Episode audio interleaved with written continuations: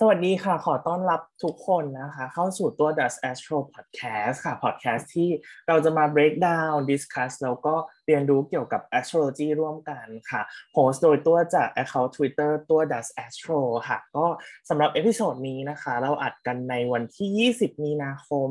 2022 เวลาหนึ่งทุ่มตรงค่ะ โดยหัวข้อที่เราจะมาพูดถึงกันในวันนี้นะคะ เป็นหัวข้อของ outer planets of now ค่ะ เราจะมาดู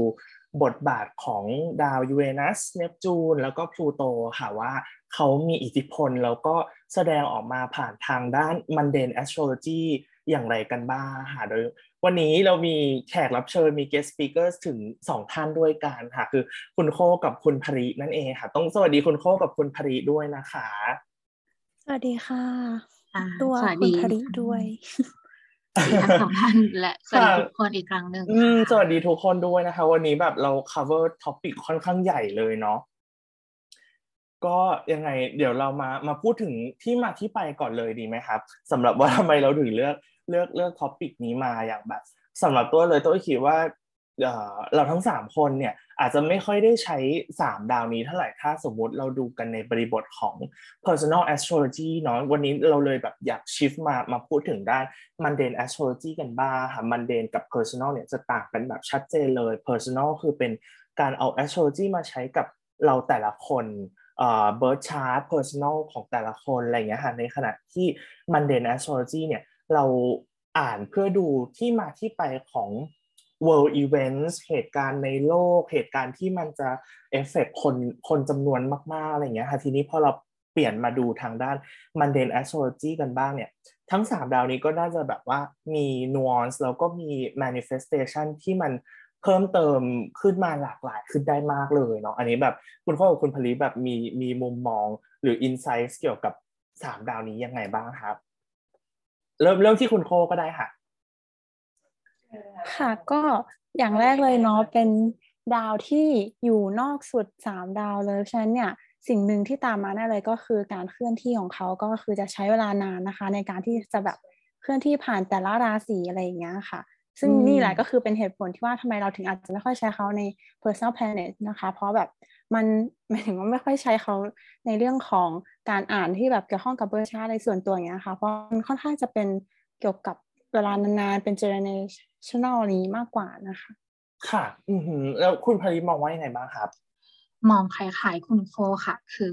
กำลังมองว่ามันจะเป็นดาวที่เอาไว้ดูเหมือนกับเรื่องของเหตุการณ์ในยุคสมัยนั้นๆอะไรอย่างเงี้ยค่ะ ดูเป็นสถานการณ์ โลกสถานการณ์ระดับประเทศอะไรอย่างเงี้ยค่ะคือดูเป็นภาพรวมมากกว่าจะมองเป็นเรื่องของแบบเป็นเอ่อส่วนส่วนตัวเป็นแบบ personal ขนาดนั้นเว้นแต่ว่า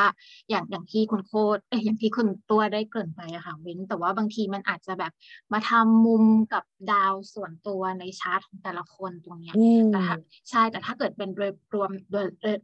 ขอโทษค่ะ โดยรวมรวมแล้วทั่วๆไปอะ อย่างทางภริเองก็จะใช้ดูสถานการณ์ ดูแบบว่าในยุคนั้นๆ จะมีอะไรเกิดขึ้นบ้างประมาณนั้นนะคะค่ะดูแบบเป็นแบบ big event ที่มันเอฟเฟกใช่คนจำนวนมาก ๆ เลยเนาะใช่ใช่ค่ะใช่ค่ะอืมโอเค อย่างวันเนี้ยเราก็เลยจะมามาโฟกัสที่ทั้ง3ดาวนี้กันค่ะ โดยโฟกัสกับตำแหน่งที่เขากำลังอยู่ว่าตำแหน่งที่เขาอยู่ตอนเนี้ยเขาเขามีนัยยะสำคัญยังไงบ้างเนาะอย่างยูเรนัสตอนนี้เขาก็เลยอยู่ในราศี Taurus นะคะ เข้ามาตั้งแต่ปี 2018 แล้วแล้วก็จะอยู่ไปจนถึงปี 2025 ในขณะที่ เนปจูนค่ะ ตอนนี้เขาอยู่ใน Pisces เข้ามาตั้งแต่ปี 2011 แล้วก็จะอยู่ไปจนถึงปี 2025 เช่นกัน แล้วก็สุดท้ายคือดาวพลูโต ตอนนี้อยู่ใน Capricorn ค่ะเข้ามาตั้งแต่ปี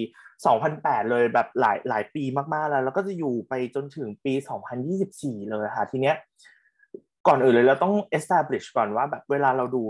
สามดาวเนี้ยค่ะ ด้วยความที่เขาเป็นดาวที่นอกจากจะเป็น ใช้คำว่าอะไรเป็นดาวที่เคลื่อนที่ช้าแหล้วอย่างที่คุณผลิกับคุณโค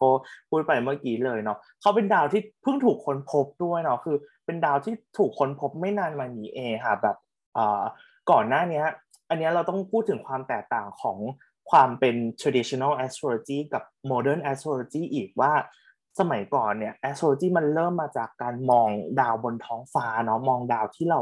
มองเห็นอะไรเงี้ยค่ะทีนี้ดาวสามดวงเนี้ย เขามองไม่เห็นอะเราเราเราจะมองเขาด้วยตาเปล่าไม่เห็นบนบนท้องฟ้าตอนกลางคืนอะไรเงี้ยค่ะที่ต้องรู้คือยูเรนัสเนี่ยอาจจะมีบ้างแบบอาจจะมีแร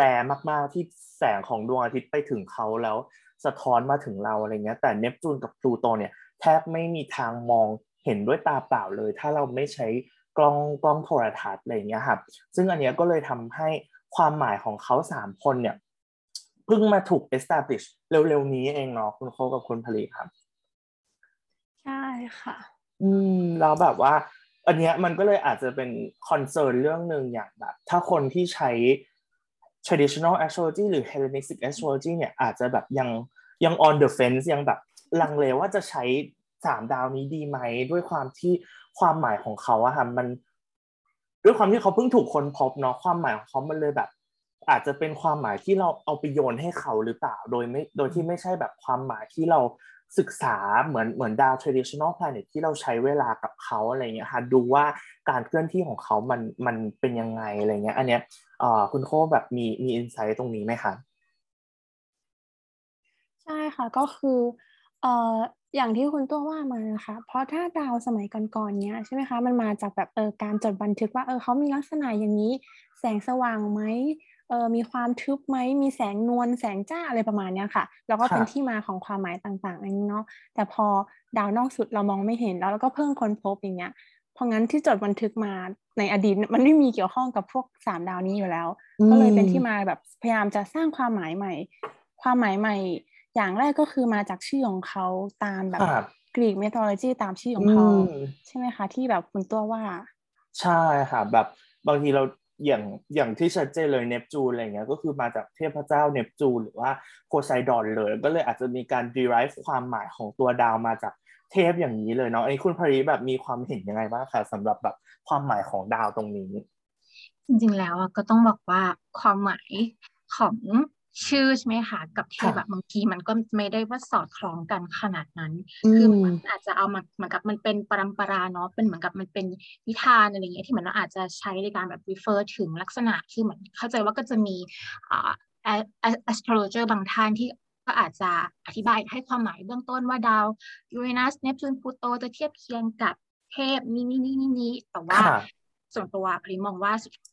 บางทีอะพอเขาเรียกว่าอะไรอะมันความหมายอะมันจะมีมากกว่านั้น อย่างเช่น อย่างที่บอกมาว่ามันเป็นดาวที่เราเพิ่งมีการค้นพบใช่ไหมคะดาวก็จะไม่ได้แบบมีอะไรอะข้อมูลมันอาจจะเป็นความหมายที่เราเอาไปใส่ให้เขา เพราะฉะนั้นเนี่ยอีกวิธีหนึ่งที่เราจะให้ได้ความหมายให้มันครอบคลุมก็คือเราจะต้อง track track ย้อนหลังไป ก็คือดูว่าอะในช่วงที่แบบย้อนกลับไปเนี่ย ตอนนั้นที่ดาวเนปจูนยูเรนัสพลูโตเนี่ยมันเกิดอะไรขึ้นอย่างเนี้ย อย่างนั้นบ้าง ตรงนี้ก็เลยมองว่ามันพอมันมีการ track ย้อนหลังกลับไปเรื่อยๆอย่างเงี้ยค่ะก็จะทำให้เราได้ความหมายที่มันกว้างมากขึ้นครอบคลุมมากขึ้นเราก็แบบเห็นชัดเจนมากขึ้นด้วยเนาะใช่ใช่ใช่และอย่างหนึ่งส่วนตัวก็มองว่าเนี่ยในยุคเนี้ยยุคที่เราอยู่อะไรเงี้ยมันก็จะเหมือนกับเขาเรียกอะไรอะ เป็นช่วงที่ทำให้เราได้เห็นเหตุการณ์ที่แบบว่าเออ manifestation ของสามดาวอันเนี้ยที่เราได้ใช้ชีวิตจริง ๆอะมันเป็นยังไง เพราะว่า ก็เป็นดาวที่เพิ่งคนพบอย่างที่บอกมันใช่ใช่แบบถ้าถ้าเราไปดูวันที่หรือหรือปีที่เขาคนพบคือแบบ อย่างพลูโตอะค่ะเพิ่งถูกคนพบเมื่อแบบเก้าสิบปีที่แล้วเองอะแบบอยู่กับเรามาแป๊บเดียวเองอะไรเงี้ยอืม แล้วก็แบบว่า มันก็เลยอย่างอย่างที่คุณพริพูดเลยค่ะแบบ มันก็เลยจะเป็นการเราต้องกลับไปดู อย่างก็เคยเห็นในจริงๆ ถ้าถ้าแบบใครที่สนใจด้าน mundane astrology หรือแบบ astrology สำหรับการดูเหตุการณ์โลกอะไรเงี้ยครับไป search หาบล็อกพวกนี้ได้เยอะเลยเนาะแบบบล็อกของ astrologer ก็จะมีแบบ astrologer ที่เขาเฉพาะทางเลยอะไรเงี้ยครับแบบอาจจะมี astrologer ที่เรียนจบด้านประวัติศาสตร์มา แล้วมาสนใจ astrology ก็เลยแบบย้อนกลับไปดูประวัติศาสตร์ของมนุษย์ แล้วก็ track ว่า ช่วงเหตุการณ์สำคัญสำคัญของอารยธรรมต่าง ๆ หรือประวัติศาสตร์โลกในช่วงต่าง ๆอะไรเงี้ยมันมาเกี่ยวข้องกับดาวเหล่านี้มากน้อยยังไงอะไรเงี้ยตัวเคยเห็นแบบค่อนข้างเยอะเลยมีบางคนคือนอกจาก track แต่ละดาวแล้วอะไรเงี้ยค่ะไป track เรื่องแบบ cycle ของเขาด้วยเนาะแบบ cycle ของยูเรนัสกับเนปจูนอะไรเงี้ยช่วงที่เขา conjunct กันช่วงที่เขา square กัน ช่วงที่เขา opposite กันเนี่ยมันส่งผลตีความออกมาเป็นยังไงได้บ้างอะไรเงี้ยค่ะอันนี้รู้สึกว่าแบบ ค่อนข้างน่าสนใจมาก ๆเลย อืม แล้วก็จริงๆสามดาวเนี้ยคือมีชื่อเรียกเยอะมากเลยเนาะแบบ จริง ๆ เราก็อาจจะเรียกเขาว่าเป็น outer planets ก็ได้ใช่ไหมคะ outer planets คือแบบว่าเป็นดาวที่แบบอยู่อยู่ขอบนอกเลยเลยอะไรเงี้ย หรืออีกคำหนึ่งที่เขาจะใช้กันบ่อยๆคือคำว่า trans Saturnian ค่ะ trans Saturnian คือเป็นดาวที่อยู่นอก วงโคจรของดาวเสาร์ออกไปอะไรเงี้ยก็เลยจะเรียกเป็นกลุ่มดาวนี้เลยยูเรนัสเนปจูนพลูโตบางทีมีดาวอื่น ๆ ด้วยนะบางทีเขาอาจจะรวมเป็นแบบไครอนอีกดาวหนึ่งที่อาจจะรวมอยู่ในกลุ่มนี้ด้วยอะไรเงี้ยค่ะ แล้วก็ อืม บางทีก็จะมีด้วยค่ะใช่ไหมใช่พวกแอสเตรอยที่อยู่แบบวงวงแหวนภายนอก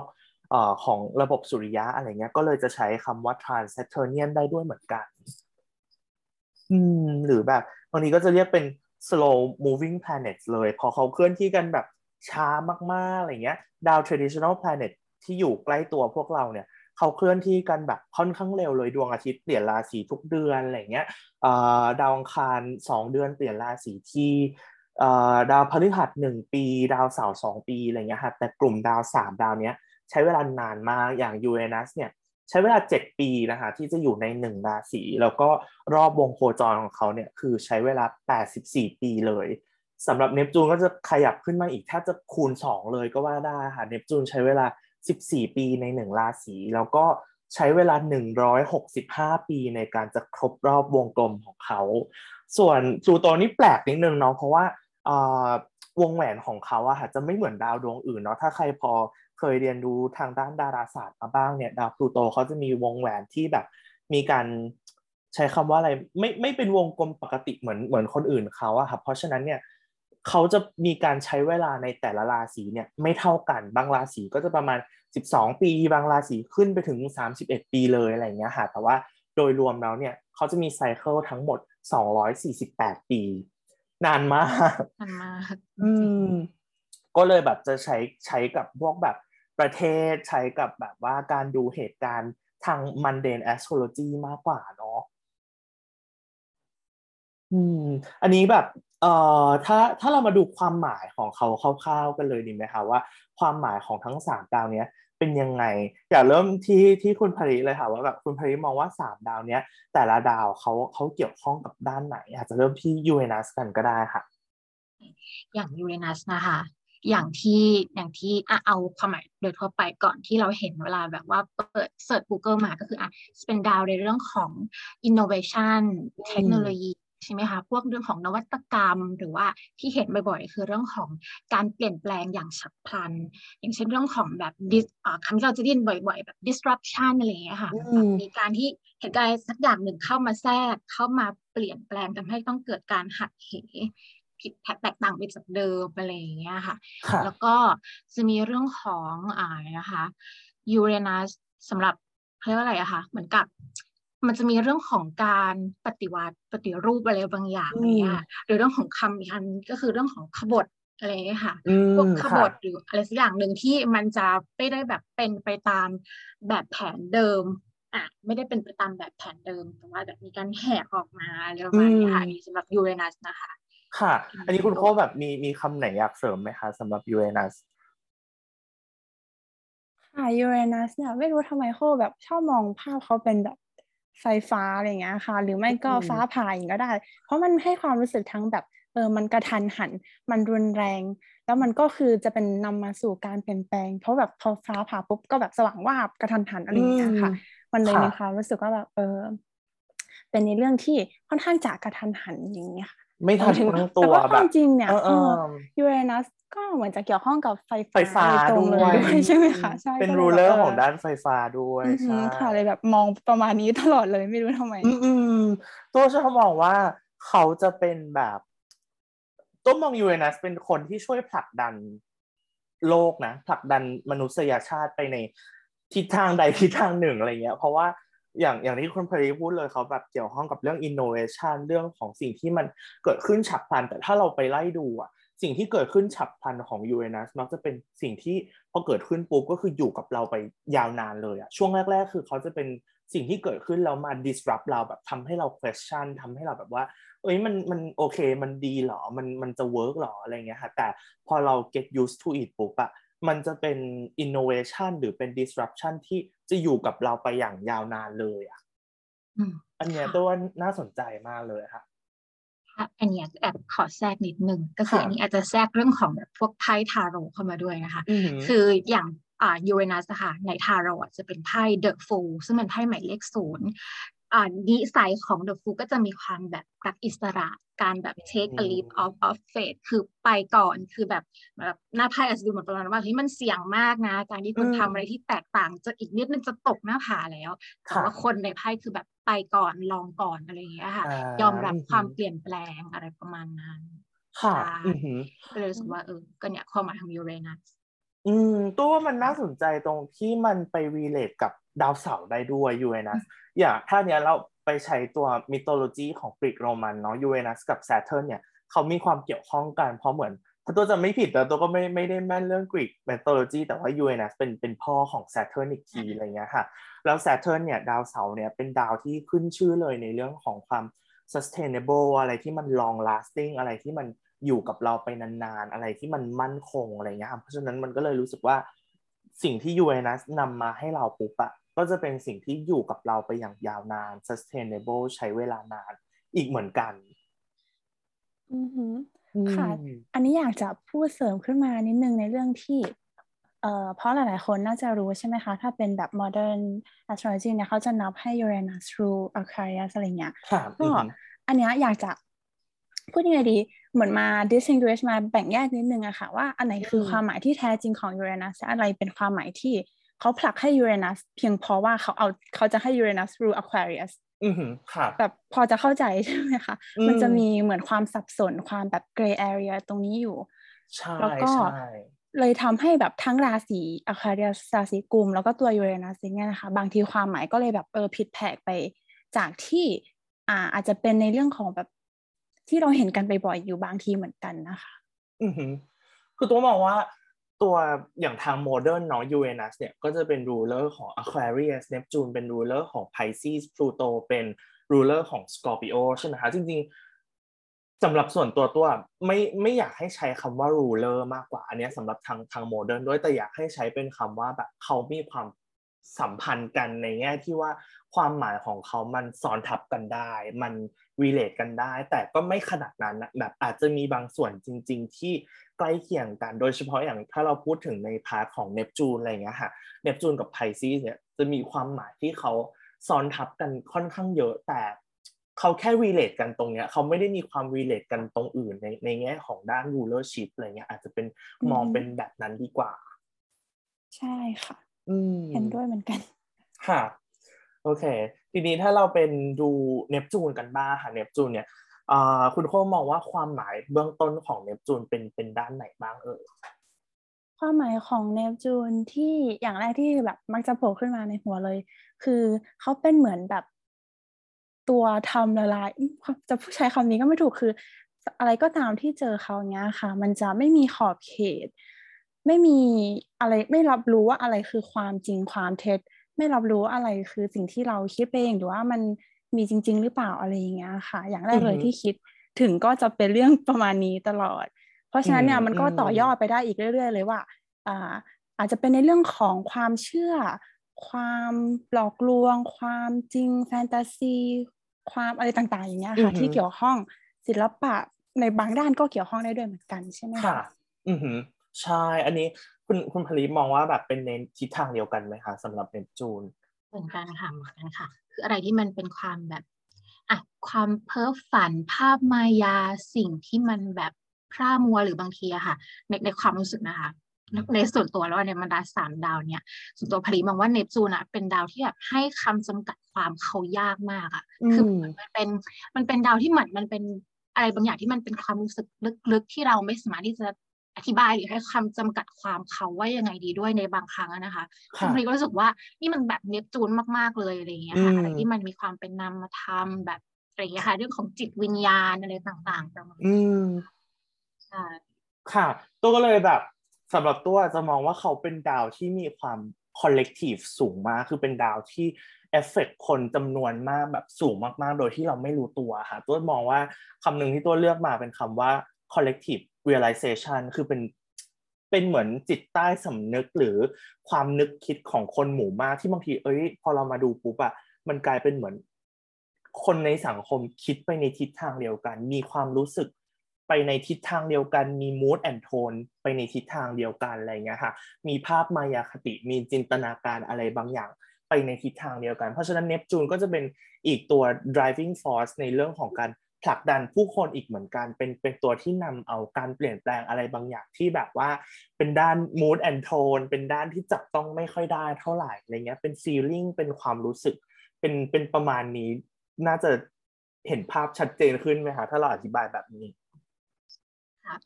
อือฮึอืมใช่ทีนี้ถ้าถ้าขยับมาเป็นพลูโตกันบ้างครับพลูโตที่แบบเคลื่อนที่ ช้ามากๆแบบบางทีเราอาจจะเห็นเขาเปลี่ยนราศีตลอดทั้งชีวิตเราแค่แบบสามครั้งสี่ครั้งเองอะไรอย่างเงี้ยเอ่อสำหรับพลูโตอะถ้าถ้าอย่างต้นเริ่มเลยนะต้นจะมองว่าพลูโตเป็นดาวที่เกี่ยวข้องกับการเปลี่ยนแปลงที่มันดรามาติกมากๆเป็นการเปลี่ยนแปลงที่แบบaffect คนเยอะๆแล้วมัน shocking มันแบบ เป็นเป็นอะไรที่ทำให้เรารู้สึกแบบว่า shocking รู้สึกแบบ น่าตกใจ transformation เออแล้วแล้วแล้วใช่มันไหมคะมัน drive ให้เราไปสู่การ transformation ทำให้เราเปลี่ยนแปลงทุกอย่างไปเลยอะไรอย่างเงี้ยค่ะมันจะต้องทำลายทุกอย่างก่อน เพื่อที่ว่าจะได้สร้างสิ่งใหม่ขึ้นมาอะไรอย่างเงี้ยนะคะ ใช่ใช่ค่ะ ด้วยความที่เขาเป็นดาวที่อยู่สุดขอบของระบบสุริยะด้วยเนาะมันเหลือมันมันมันเลยเหมือนเป็นจุดจบของระบบสุริยะก่อนที่จะไปเริ่มต้นเป็นเป็นเป็นจักรวาลรอบนอกระบบสุริยะของเราอะไรเงี้ยค่ะเลยเป็นเหมือนแบบ ตัวทำลายล้างก่อนเข้าสู่การเริ่มต้นใหม่อะไรบางอย่าง เพราะฉะนั้นการเริ่มต้นใหม่ของของพลูโตหรือการเปลี่ยนแปลงของพลูโตเนี่ยมันมันจะค่อนข้างเมเจอร์มาก ๆ ยิ่งใหญ่มาก ๆ อะไรอย่างเงี้ยค่ะอือืมมค่ะ ถ้าดูตามแบบกรีก mythology ก็น่าจะเห็นภาพได้เหมือนกัน เพราะพลูโตก็คือในชื่อน่าจะเป็น Hades ใช่ไหมคะ ที่เป็นเทพแห่งความตายอะไรอย่างเงี้ยใช่ก็เลยมี Underworld เนาะ ใช่ค่ะ ใช่ underworld มากกว่าเนาะไม่เชิงใช่เดฟค่ะ ก็เลยมันจะมีในเรื่องของแบบเออการเกิดใหม่การทำอะไรที่อ่าหลบซ่อนอยู่ลึกๆลลับลงไปอะไรเงี้ยก็อาจจะเกี่ยวข้องกับอืมพลูโตได้เหมือนกัน แต่อาอันนี้อาจจะไม่เชิงเป็นเรื่องmundane นะคะ จะเป็นแบบ personal มากกว่าถ้าเป็นเรื่องแบบอ่ารับเรื่อง hidden อะไรอย่างเงี้ยค่ะ ค่ะ อือฮึแบบถ้าใครมีพลูโตอยู่แบบทำมุมสำคัญอะไรเงี้ย อาจจะเจอ keyword เหล่านี้ได้ด้วยเนาะ อีกอย่างที่รู้สึกอะก็คือเหมือนประมาณว่า ถ้าเกิดอะไรที่มันมีรากฐานมีแบบฟ u วเดชันที่ไม่ไม่แข็งแรงเหมือนก่อสร้างมาอย่างแบบไม่ค่อยมั่นคงแข็งแรงอะก็จะค่ะถูกพลูโตทำลายทิ้งได้แบบง่ายมากที่ว่าอืมก็จะต้องมาค่อยๆก่อร่างสร้างใหม่อะไรเงี้ยให้มันแข็งแรงในในความในความรู้สึกนะแล้วก็เหมือนอย่างที่บอกอะจะจะนึกถึงแบบ นกฟีนิกซ์อะอะไรแบบนั้นนะเหมือนแบบเกิดขึ้นใหม่จากเถ้าถ่านอะไรแบบนั้นนะคะค่ะอันนี้รู้สึกว่าจะเป็นเห็นเป็นภาพความเลหยมายที่แบบใช่ที่แบบจะอืมยึดโยงกับพลูโตนะคะ อันนี้อันนี้ส่วนตัว ค่ะโอเค อันเนี้ยแบบเคลียร์มากชัดเจนมาก ทีนี้เลยอยากแบบ พูดถึงกันบ้างไหนๆเราจะมาดูตำแหน่งที่เขากำลังอยู่ในตอนนี้เนาะก็คือยูเรนัสอยู่ใน Taurus เนปจูนอยู่ใน Pisces พลูโตอยู่ใน Capricorn อันเนี้ยถ้าเราย้อนกลับไปดูในอดีตบ้างนะคะ อย่างเนี้ยเรามีการ mention ว่าแบบเวลาศึกษาดาวเหล่าเนี้ยเราอาจจะกลับไปดูในอดีตกันบ้างอย่าง ถ้าเราไปไล่ดูช่วงเวลาที่เขาอยู่ในราศีเหล่านี้มันเคยเกิดขึ้นมาแล้วครั้งหนึ่งในในช่วงปี1,520 ถึง 1,524 ค่ะ เป็นช่วงสั้นๆ ในอดีตที่ ทั้ง 3 ดาวเนี้ยอยู่ในตำแหน่งเดียวกับช่วงเวลานี้เลย อันนี้รู้สึกว่าน่าสนใจมาก อันนี้แบบ อันนี้คุณโคมองว่าแบบมีเหตุการณ์อะไรในช่วงนั้นที่ที่น่าสนใจบ้างไหมครับอะอย่างแรกเลยที่ต้องไม่พูดไม่ได้คือเรื่องโรคระบาดเหมือนกันค่ะอืมแต่อันนี้จะเป็นในในทวีปอเมริกาใต้ประมาณนั้นใช่ไหมคะ ใช่ค่ะก็อือหือ ค่ะ เออ smallpox ค่ะ ที่เม็กซิโกอืมอเมริกัน ใช่ค่ะ ใช่เออแล้วก็เป็นมีเป็นคนช่วงเสียที่ชีวิตแบบเยอะด้วยอืมเหมือนกันค่ะ ค่ะ คือเป็นมันยังอยู่ในท่ามกลางช่วงที่เป็น ตอนที่ชาวยุโรปยังมีการสำรวจโลกเนาะเป็นช่วง exploration อือฮึอะไรอย่างเงี้ย แล้วที่มันน่าสนใจมากคือ มันเป็นช่วงที่เอ่อตัวจำชื่อเขาไม่ได้เขาเป็นนักสำรวจคนหนึ่งที่ไปไปที่เม็กซิโกอะค่ะ แล้วเอา small smallpox ไป ไปติดเป็นโรคระบาดอือฮึให้กับคนพื้นเมืองให้กับชาว Aztec Empire ในช่วงนั้นอือะไรอย่างเงี้ยแล้วก็ระบาดเร็วมากเลยอะแล้วเป็นการระบาดที่คงอยู่มายาวนานมากอยู่กับในในทางทางอเมริกาใต้หรือกับกับทางเม็กซิโกยังยาวนานมาจนแบบเพิ่ง eradicate ได้ไม่นานนี้เองอะไรอย่างเงี้ยค่ะอืมค่ะ อืมเราเป็นแบบ อือหือค่ะ คือมันก็ค่อนข้างจะเอ่อ เกี่ยวข้องกับปัจจุบันเหมือนกันเนาะตรงที่ว่ามันเป็นในเรื่องของแบบการเผยแพร่การคอนเน็กกัน แต่ก็เป็นในแนวทำลายล้างแทนอย่างที่เราพูดกันเรื่องแบบความหมายพลูโตเนปจูนอะไรต่างๆ กันไปเมื่อกี้เนาะค่ะ ค่ะ อือใช่แล้วแบบที่ที่น่าสนใจมากเลยอย่างแบบตอนตอน smallpox อันเนี้ยในในปี 1520 เนี่ยเป็นเป็นโรคระบาดที่พอเกิดขึ้นปุ๊บแล้วมันมันรวมกับปัจจัยหลาย หลาย ๆ อย่างนะครับปัจจัยของชาวยุโรปไปลุกลานคนพื้นเมืองตอนนั้นอะไรเงี้ยทำให้แบบ empire Aztec empire คือล่มสลายไปเลยแบบหายไปเลยอะไรเงี้ยคือแบบเป็นเป็นเหตุการณ์ที่น่าเศร้ามาก แต่ มันก็ยังมีมุมมองอะไรบางอย่างที่น่าสนใจยังยังมามาผุดขึ้นมาในช่วงนี้ได้อีกอะไรเงี้ยค่ะแล้วก็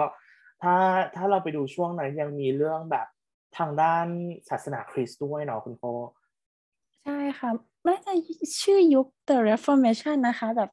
เอาจริงๆ ไม่ค่อยแม่นประวัติศาสตร์ตรงนี้อือหือเท่าไหร่ แต่ก็จะเป็นยุคที่เหมือนเอ่อ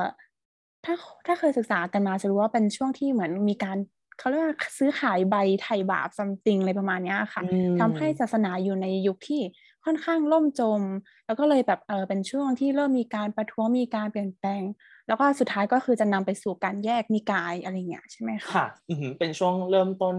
นิกายโปรเตสแตนต์เนาะโดยโดยมาร์ตินลูเทอร์ที่แบบไม่เห็นด้วยกับทางทางคริสเตียนในในช่วงนั้นอะไรเงี้ยครับก็คือเป็นเรื่องที่เกี่ยวข้องกับแบบตัวตัวศาสนาความเชื่ออะไรเงี้ยช่วง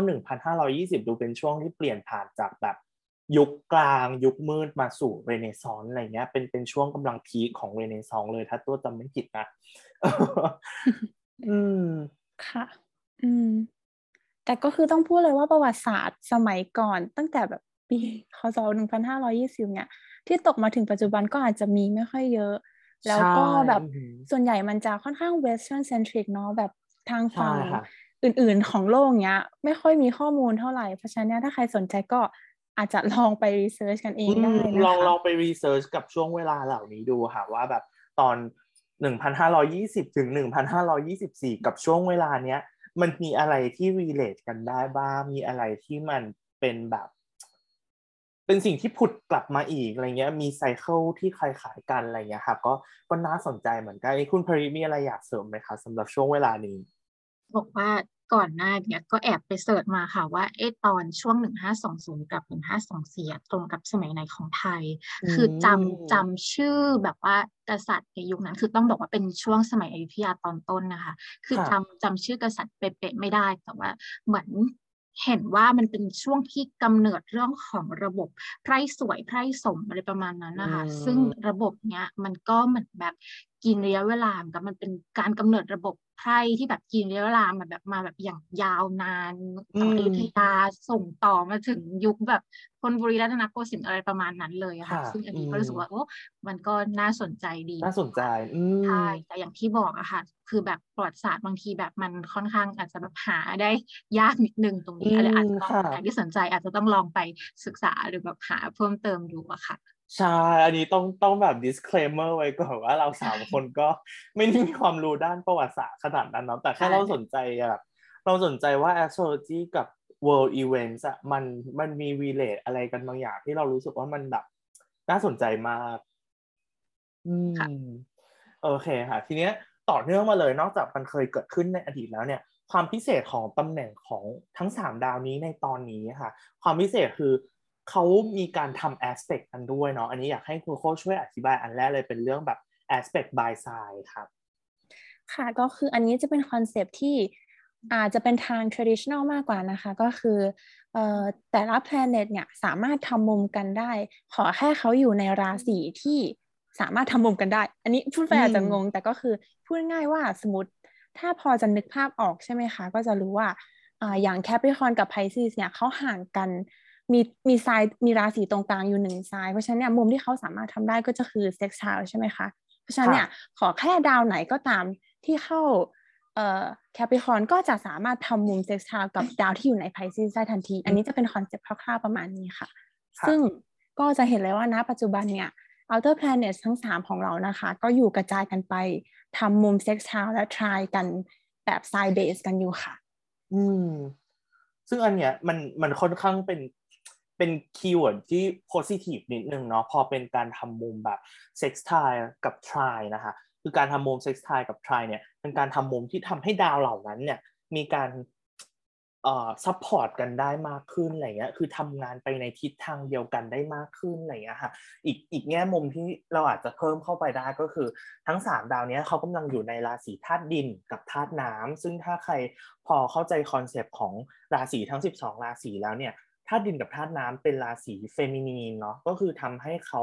มีมีความ receptive ต่อกันได้ด้วยค่ะมีความแบบว่าฉันรับรู้ซึ่งกันและกัน แล้วก็ทำงานไปในทิศทางเดียวกันแบบ ตอบรับซึ่งกันและกันอะไรเงี้ยค่ะอันนี้คุณผลิตแบบมีมุมมองสำหรับการทำแอสเปกตรงนี้ไหมครับอย่างที่คุณคุณพัวบอกว่ามันกับมันเป็นเรื่องของราศีคือเหมือนกับว่าเขาเรียกอะไรคะธาตุดินกับธาตุธาตุน้ำใช่ไหมคะคือเหมือนเขาจะทำงานได้อย่าง อ่าอะไรสนับสนุนกันอะไรอย่างเงี้ยเกื้อกูลกันแต่อย่างอันเนี้ยพลิก็รู้สึกว่า มันเหมือนอันนี้ต้องบอกก่อนว่าจากที่มีการคุยกันกับคุณตัวกับคุณโคอะก็มีความรู้สึกว่าเหมือนตอนนี้ดาวอะมันเหมือนมันกำลังสนับสนุนทำงานสอดคล้องสอดประสานกันบางอย่างอะไรเงี้ยค่ะ เพราะฉะนั้นเนี่ยก็เลยรู้สึกว่าอะก็เลยเอาเป็นว่าอันนี้ขอขออนุญาตค่ะ อันนี้เริ่มติดขัดนึงอะเป็นว่าโดยโดยรวมอะพี่ก็เลยมองว่าเหมือน นะตอนนี้มันเหมือนอย่างที่บอกค่ะ เรากำลังอยู่ในยุคที่เหมือนมันมีโรคระบาดมีโควิดอะไรบางอย่างที่มันดูเกิดขึ้นปุ๊บปรับกระทันหันมากเลยใช่ไหมคะแต่ว่าส่วนตัวนะมองว่าคนก็มีการมีความพยายามที่จะปรับตัวอะไรอย่างเงี้ยค่ะ ให้ให้เขาอะไรอะให้รับกับความเปลี่ยนแปลงกระทันหันที่มันเกิดขึ้นตรงเนี้ย ได้ไปพร้อมๆกันมันไม่ได้แบบเข้ามาทำแล้วแบบทุกอย่างพังทลายไปซะทีเดียวอะไรอย่างเงี้ยเห็นภาพเลยค่ะ อืมมันมันมันมีความ นั่นแหละค่ะปรับตัวสอดคล้องกัน เหมือนเหมือนอย่างที่เราพูดก่อนหน้านี้เลยว่าแบบความหมายของทั้งสามดาวเนี้ยเป็นเรื่องการเปลี่ยนแปลงทั้งหมดเลย ซึ่งมันน่าสนใจตรงที่เรามี world event ใหญ่ ๆ ช่วงเนี้ยแต่แต่ทั้งสามดาวก็ทำงานไปในทิศทางเดียวกันในแง่ที่ว่าเรามีการเปลี่ยนแปลงยังยังมีการเปลี่ยนแปลงไปด้วยกันนะคะไม่มีความขัดแย้งกันขนาดนั้น ไม่มีความแบบว่า เป็นเป็นตัวตั้งตัวตีฉันจะไปทางนี้กับอีกคนจะไปอีกทางหนึ่งอะไรเงี้ย เรารู้สึกได้ว่า majority ของของทั้งโลกอะ มีความต้องการจะไปในทิศทางเดียวกันใช่ค่ะตามนั้นเลยอืมใช่ค่ะ ทีเนี้ยนอกจากการทำ aspect by side แล้วเนาะการทำ aspect by side ก็คือเขามองเห็นกันด้วยตำแหน่งราศีที่เขาอยู่อันนี้ก็คือจะเกิดขึ้นในตลอดช่วงเวลา ปี 2018 ถึง 2024 เลยค่ะทีนี้ถ้าเราดูละเอียดขึ้นไปอีกเนี่ยการทำ aspect การทำมุมเนี่ยยังมีการทำมุมแบบ by degree ได้ด้วยใช่ไหมคะ by degree ก็คือแบบเวลาเขาทำมุมตามองศาแบบแทบจะเป๊ะๆเลยอะไรเงี้ยองศาเขามีการทำมุมที่กระชั้นชิดกันมากขึ้นอะไรเงี้ยซึ่ง aspect by degree เนี่ยน่าสนใจตรงที่ ช่วงช่วงเนี้ยค่ะ จะยังไม่เห็น เพราะว่าเขายังยังไม่ทำมุมกระชันชิดกันขนาดนั้น แต่เราจะไปเห็นกันตอนประมาณปี 2023 ถึง 2024 อืมอันนี้คุณผลิตแบบมีมีมุมมองเกี่ยวกับตรงนี้ยังไงบ้างไหมคะสำหรับ aspect by degree พอเป็นพอเป็นดีกรีอะค่ะส่วนตัวก็จะมองว่าคืออะไร มันยิ่งจะเพิ่มระดับความเข้มข้นของสถานการณ์หรือสิ่งที่อาจจะเกิดขึ้นในช่วงนั้นมากขึ้นนะคะ คือจริง ๆ ดีกรีอะพรีเองก็จำเป๊ะๆไม่ได้ว่าคือเหมือนเขาจะว่าเขาจะมีกฎอยู่ว่า ถ้าเป็นมุมเซ็กซ์ไทล์เป็นมุมทริเนี่ยจะแบบว่าทำมุมการแต่อาจจะห่างได้ไม่เกินกี่องศาอะไรเงี้ยนะคะอาจจะแบบรู้สึกว่าอาจจะไม่เกินหกประมาณนั้นมั้งคะแต่ว่าอย่างอย่างอันเนี้ยอย่างที่จะเห็นในช่วงปี 2023 ถึง 2024อะ องศาเขาจะอยู่ตรงช่วงปลายด้วยเป็นแบบกำลังเป็นช่วงมุมที่กำลังจะยกย้ายเข้าสู่ราศีใหม่ แล้วไอ้พวกองศาท้ายๆแบบยี่เจ็ดยี่แปดยี่เก้าโดยเฉพาะยิ่งยี่เก้าเนี่ยเป็น critical degree เนี่ยมันซึ่งเป็นดีกรีที่มีความสำคัญ มันเหมือนมันจะเป็นช่วงแบบไฟนอลสุดท้ายแล้วจริง ๆ อะไรเงี้ยค่ะ ความเข้มข้นแบบกับพวกเทนชันที่สะสมมาก่อนหน้าอะไรเงี้ยมันก็จะมาคือเหมือนมันอาจจะเกิดอะไรที่แบบว่า อาจจะเกิดอะไรที่มันกระทันหันหรือแบบเปลี่ยนแปลงอีกสักครั้งหนึ่งแบบครั้งใหญ่ก่อนเขาจะ move เข้าสู่ราศีใหม่อะไรอย่างเงี้ยค่ะ ก็ได้ by degree ในมุมมอง ช่วงช่วงสุดท้ายของแต่ละราศีอันนี้ถ้าใครพอรู้เรื่อง essential dignity เนี่ยเราก็จะรู้กันว่าช่วงช่วงราศีไทยเออช่วงดีกรีท้ายๆของแต่ละราศีก็จะเป็นเอ่อ terms ของพวก malefic ด้วยเนาะเป็นเทอมของดาวอังคารกับดาวเสาร์อะไรเงี้ยค่ะก็เป็น add แอดนูออนซ์เข้าไปในในตรงนี้อีก อันนี้คุณโคแบบมีมีมุมมองคล้ายๆกันไหมคะตรงนี้ ใช่ค่ะก็คืออ่า malefic ก็จะเป็น Mars กับ Saturn เนาะสองดาวเนี้ยเกือบทุกไม่ใช่หรอกไม่ใช่เกือบหรอกทุกราศีนี่เลยค่ะ ในองศาท้ายๆก็จะเป็นเกี่ยวข้องกับสองดาวนี้ได้ทำให้อ่าในแง่ของ tension ในอะไรต่างๆ ที่จะเกิดขึ้นเนี่ยบางทีมันอาจจะออกแนวแบบ เป็นจะบอกว่า negative มันก็ไม่ใช่ว่าจะ negative ตลอดไป แต่คือมันเหมือนเราต้องเสียอะไรบางอย่าง เพื่อให้ได้อะไรบางอย่างเนี้ยค่ะ เพราะ nature ของ malefic คือเขาจะไม่ได้ใจดีกับเรา เขาจะต้องให้เราทำอะไรสักอย่างให้ให้พอใจเขาก่อนอะไรอย่างเงี้ยค่ะ อืม ต้อง struggle ก่อนนิดนึง ก่อนที่จะอ๋อก่อนที่จะได้มา ซึ่งซึ่งสิ่งที่แบบ อาจจะเป็นในแง่ดีอะไรอย่างนี้เนาะใช่ค่ะ อืม โอเค ค่ะทีเนี้ย เราก็เลยจะมาลองแบบ ดิกดีเปอร์เข้าไปในในแต่ละตำแหน่งดาวกันบ้างนะคะว่าตำแหน่งที่ที่สามดาวนี้เขาอยู่ตอนเนี้ยมันแสดงออกมาเป็นแง่มุมไหนได้บ้างเนาะอย่างอันแรกเลยถ้าเราเริ่มจากยูเรนัสก่อนแล้วกันเนาะเพราะว่าใกล้ใกล้ใกล้เราที่สุดเลยเงี้ยครับเป็นดาวที่ยังอยู่ใกล้เราที่สุด ตอนนี้เขายังอยู่ในราศีทอรัสอยู่ค่ะทีเนี้ยเอ่อพอเป็นยูเรนัสใน Taurus เนี่ยอันนี้อยากถามทั้งทั้งคุณเพลกับคุณโคเลยว่าแบบรู้สึกว่า keyword คร่าวๆที่มันอาจจะโผล่ขึ้นมาได้เนี่ยเป็นในทิศทางไหนอันเนี้ยก่อนที่เราจะ dive deeper เข้าไปในแง่มุมต่างๆของเขาอะไรเงี้ยครับเอ่อก่อนอื่นเราก็ต้องมาดูก่อนใช่ไหมคะว่าอะยูเรนัสคืออะไร แล้วก็ตอนนี้เขาอยู่ที่ไหน ตอนนี้เขาอยู่ใน Taurus แล้วก็ต้องดูในเรื่องของทีมที่เป็น Taurus แหละ ซึ่งทอรัสก็มีรูเลอร์เป็นวีนัสเนาะดาวศุกร์เนาะค่ะอย่างในคดีเองเนี่ยดาวศุกร์มันก็จะอ่านนึกถึงเรื่องของเขาเรียกว่าอะไรนะคะอ่า เขาเรียกว่าอะไรดีอะอะอาหารสิ่งแวดล้อมอืมความสวยงาม ศิลปะ สิ่งที่มันมีความเซนชวลอะไรบางอย่างเนี้ยค่ะค่ะรวมถึงเรื่องของสิ่งที่เราให้แบบให้คุณค่ามูลค่าอะไรอย่างเงี้ยค่ะเหมือนกับอย่างของ Taurus เองเนี้ยแบบ asset financial อะไรอย่างเงี้ยค่ะอืมส่วนตัวอันเนี้ยอันเนี้ยเพิ่งซึ่งพอยูเรนัสซึ่งเป็นดาวของแบบ disruption innovation การเปลี่ยนแปลงเข้ามาอยู่ใน Taurus อย่างเงี้ย มันก็จะทำให้เกิดความเปลี่ยนแปลงขึ้นใน area ด้านนี้อะไรอย่างเงี้ยค่ะค่ะ อือหือ อันนี้คุณคุณคุณพลิเมนชั่นดาวศุกร์แล้ว อีกดาวหนึ่งที่ตัวน่าสนใจเวลาเราพูดถึงทอรัสเนี่ยอาจจะเป็นดวงจันทร์ได้ค่ะ เพราะว่าดวงจันทร์เนี่ยเขามีการ exalt เอ่อในใน Taurus เกิดขึ้นทีเนี้ย keyword ที่เราอาจจะได้ตามมาจากดวงจันทร์เลยอาจจะเป็น keyword อย่างเช่นด้าน safety ความปลอดภัยเอ่อ ความมั่นคงทางจิตใจอะไรอย่างนี้เนาะไปจนถึงเรื่องของแบบว่าเอ่อ security ต่างๆอะไรเงี้ยค่ะความสะดวกสบายความสบายใจต่างๆ ก็น่าสนใจเหมือนกันเราอาจจะเห็นเทคโนโลยีที่มีมีมาเกี่ยวข้องกับ keyword เหล่านี้ได้อะไรเงี้ยค่ะอันนี้คุณโค้มีมี keyword อื่น ๆ ที่รู้สึกสนใจสำหรับ Taurus Uranus ไหมครับความจริงคิดว่ามีนะคะ เพราะว่าอ่า Taurus เนี่ยถ้าเรามาดู nature ของเขาเขาคือ earth sign แล้วก็ fixed modality อืมก็คือเป็นแบบดาวที่แข็งทื่อมีความช้า ถ้าอะไรก็ตามที่เกี่ยวข้องกับ Taurus เขาก็จะมองว่ามันเป็นอะไรที่แบบเออไม่ได้เปลี่ยนแปลงง่ายๆแน่ๆค่ะฉะนั้นเนี่ยการที่ Uranus เนี่ยที่เป็นดาวแห่งการเปลี่ยนแปลงกะทันหัน disruption อะไรเงี้ยเข้ามาอยู่กับ Taurus คือเขาก็อาจจะไปเปลี่ยนแปลงในสิ่งที่อาจจะไม่ได้เปลี่ยนแปลงง่าย ๆ สถาบันอะไรต่างๆเงี้ยค่ะ แต่ก็ท้ายที่สุดแล้วเมื่อเจอ Uranus ก็จะต้องเปลี่ยนแปลงจะต้องมีการปรับตัวอยู่ดี อืมดูเป็นแบบ เป็นการเปลี่ยนแปลงที่มี tension มาแล้วอะไรเงี้ยมันมันมี tension มาหลาย ๆ ระลอกอะไรเงี้ย โดย UNS เขาก็จะมามากระตุ้นให้สุดท้ายก็ต้องเปลี่ยนอะไรอย่างงี้ไหมครับ ดูเป็นเป็น feeling แบบนั้นนะอือฮึค่ะ อืมโอเค ทีนี้เราเลยมามาดูไปในทีละด้านกันเลยดีกว่าเนาะอันนี้คุณพริมีการเมนชั่นด้านของวีนัสเนาะซึ่งวีนัสอันดับแรกเลยเวลาเราพูดถึงวีนัสเนี่ยเลยอาจจะเป็นเรื่องเงินอย่างที่คุณพริพูดถึงเลยก็คือเรื่องเงินเรื่อง finance เรื่องความมั่นมั่นมั่งคั่งค่ะความมั่งคั่งความเอ่อด้าน currency ค่าเงินต่างๆ อะไรเงี้ย อันเนี้ยประเด็นแรกเลยที่เรารู้สึกว่าน่าสนใจมากก็คือ สถาบันการเงินต่างๆ หรือหรือเรื่องของเงินในปัจจุบันมันเปลี่ยนไปมากเลยแบบถ้าเทียบกับแบบหลายปีมาแล้วอะไรเงี้ยค่ะช่วงที่ผ่านมาเราจะรู้สึกว่า การใช้เงินมันมันมีเทคโนโลยีเข้ามาเกี่ยวข้องเยอะมากเลยเนาะ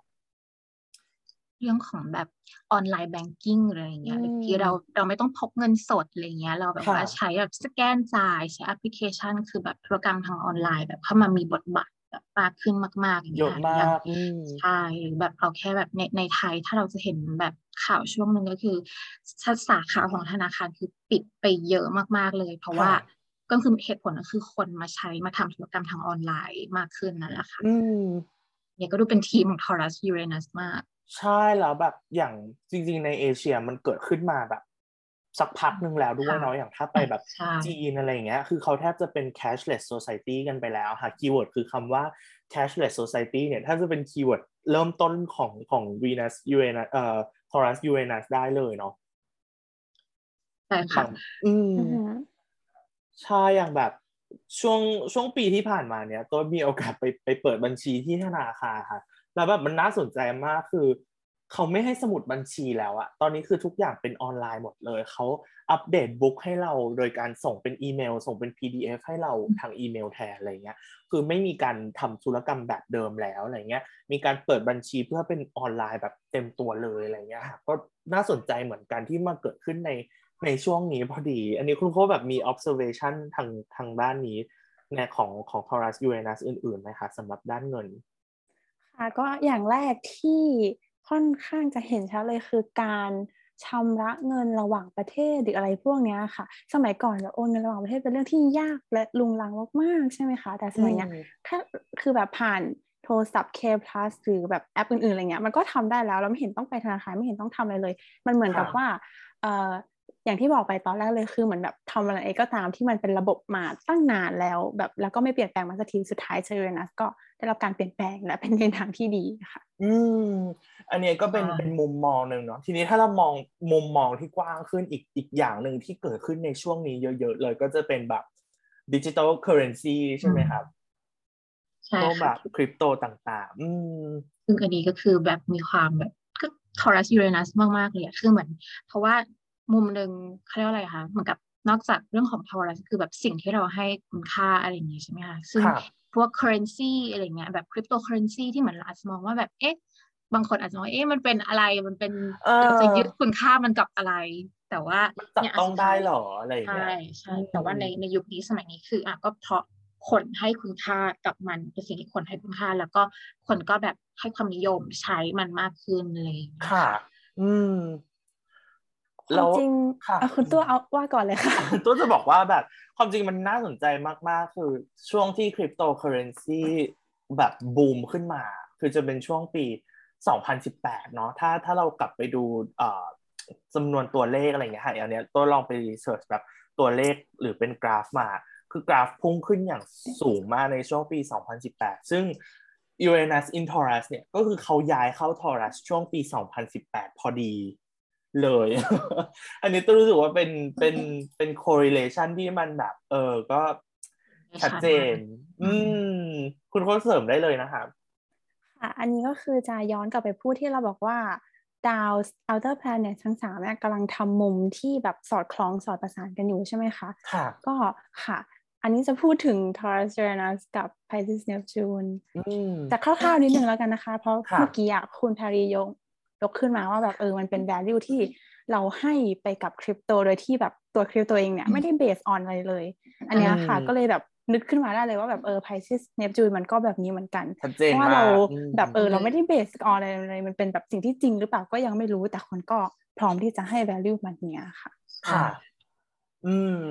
พอพอคุณโคบยก Pisces Neptune ขึ้นมาใช่ไหมฮะอันนี้พูดคร่าวๆเลยคือ Pisces Neptune เนี่ยอาจจะเป็นเรื่องของแบบสิ่งที่มันจับต้องไม่ได้ สิ่งที่มัน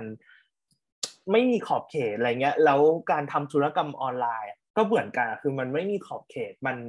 มันจับต้องไม่ได้มันค่อนข้างกำกวมนิดนึงอะไรเงี้ย สิ่งที่เราเชื่อคือเราเชื่อแค่ว่าแอปมันบอกเราแบบเนี้ย แต่จริง ๆ มันมี value หรือมีอะไรเบื้องหลังมันหรือเปล่าก็ไม่รู้อะไรเงี้ยครับอือฮึอืมใช่ค่ะ แต่คนก็พร้อมเชื่อเนาะอันเนี้ยคือ keyword สำคัญเลยคือใช่คนพร้อมจะให้คุณค่าและพร้อมเชื่อมัน อืมแต่คร่าวๆก็คืออาจจะค่อนข้างเป็น disruption ในในทางด้านการเงินด้าน finance ที่ที่ชัดเจนมากเลยค่ะอีกอันหนึ่งที่ที่น่าสนใจกับประเด็นนี้อีกเหมือนกันเนาะก็จะเป็นแบบถ้าข่าวที่ชัดเจนมากๆในช่วงไม่กี่ปีที่ผ่านมาเนี่ยเราอาจจะพอเห็นกันบ้างคือเป็นข่าวเรื่องของ เอ่อ inflation ที่เวเนซุเอลาใช่ไหมคะช่วงที่แบบ มันจะมีช่วงที่พีคๆเลยคือเป็นช่วงที่แบบเขาใช้เงินหลักล้านบางทียังซื้อของในซูเปอร์มาร์เก็ตไม่ได้เลยอะ เพราะว่าเงินมันมันเออเป็น hyper รุนแรงมากอ่าเป็นเป็นเฟ้อรุนแรงมากอะไรอย่างเงี้ยครับค่าเงินแบบอือหือร้อยหนึ่งเอาแบบใช้ไม่ได้แล้วอะไรอย่างใช่เงี้ยแบบแบบใช้ไม่ได้เลยอะไรอย่างเงี้ย อันเนี้ยแบบเอ่อคุณพลิมองว่าแบบ มันมัน relate กันชัดเจนไหมคะกับกับตัวมากๆ Uranus ใช่ค่ะ เพราะว่าอะก็ยูเรนัสมันก็คือสิ่งที่แบบเข้ามาเปลี่ยนแปลงอย่างไม่คาดฝันคือแบบใครจะไปรู้คะสมมติเอาง่ายๆ เรามีแบงค์ยี่สิบเราอาจจะซื้อของอะไรได้แบบมากประมาณหนึ่งเนาะอยู่มาวันดีแบงค์ยี่สิบเราคือแบบศูนย์อะคืออาจจะยิ่งกว่าศูนย์เลยด้วยค่ะซ้ำซื้ออะไรไม่ได้เลยอย่างเงี้ยเหมือนแบบมันเกิดการเปลี่ยนแปลงแล้วทำให้สิ่งที่เราแบบเคยให้มูลค่ามันแบบนะวันนี้มันไม่มีมูลค่าอีกต่อไปแล้วอะไรอย่างเงี้ยค่ะอืมทีนี้ค่ะมันก็ดูเป็นก็สอดคล้องกับทีมของดาวมาก แบบฉับพลันมากๆเลยแล้วแบบมากๆเมื่อกี้ที่มีเอ่อเราเมนชั่นกันว่าการเปลี่ยนแปลงของ UNS บางทีมันเกิดจากอะไรที่มันแบบ มีเป็นระลอกระลอกมาแล้วแหละจนวันหนึ่งมันมันทนไม่ไหวแล้วอะมันถึงจุดจุดที่มันแบบทนไม่ไหวแล้ว tension มันต้องต้องแตกออกจากกันแล้วอะไรเงี้ยๆปัญหาในเวเนซุเอลาก็คือเป็นปัญหาที่อยู่มายาวนานมากๆเลย เป็นปัญหาการเมืองกับการเงินที่อยู่มาพักใหญ่แล้วอะไรเงี้ย แต่มาเป็นช่วงนี้แหละที่มันแย่สุดๆที่มันแบบ เป็น inflation ที่แบบ hyperinflation เลยอันเนี้ยถ้าถ้าอาจจะเนื้อข่าวคือใช้เขาใช้คำว่า hyperinflation เลยอะไรอย่างเงี้ยครับ แบบน่าสนใจมาก อืม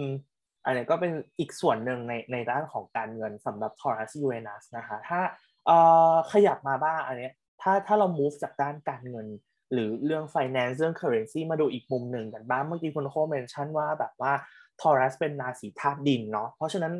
ก็เลยอาจจะมีความเกี่ยวข้องกับความเป็น earth ความเป็นดินอะไรบางอย่างเนาะอย่างอันดับแรกเลยก็จะเป็นพวกธุรกิจหรือเป็นอุตสาหกรรมที่เกี่ยวข้องกับการเพาะปลูกใช่ไหมคะคุณโคใช่ค่ะก็โดยเฉพาะในแบบหลาย ๆ ประเทศอื่น ๆ แต่อาจจะยังไม่ใช่ไทยเนาะก็แบบอย่างอินเดียอเมริกาอะไรเงี้ยค่ะ ธุรกิจแบบ ag tech หรือ agriculture tech startup ต่าง ๆ ในด้านเนี้ยค่อนข้างเติบโตกันได้ดี แล้วก็มีวนวัตกรรมอะไรใหม่ ๆ มาหลายอย่างเรื่อยๆ แบบที่อ่าแบบที่มันแบบค่อนข้างเร็วอะค่ะ แบบในสักครัสิบบปีก่อนยี่สิบปีก่อนอาจจะยังไม่ได้ innovate กันได้ขนาดเนี้ยแต่แบบหลายปีมาเนี้ยค่อนข้างเติบโตได้เร็วมากค่ะ อืมแบบถ้าเราไปดูในอย่างอย่างในสไลด์เรายกเนื้อข่าวมาใช่ไหมคะเขามีการบอกว่าเอ่อ capitalist ที่ที่เกี่ยวข้องกับทาง agriculture technology เนี่ย คือมีการลงทุนถึง 4 billion 4 billion ดอลลาร์ค่ะในในธุรกิจเนี้ยในอุตสาหกรรมเนี้ยคือเป็นตัวเลขที่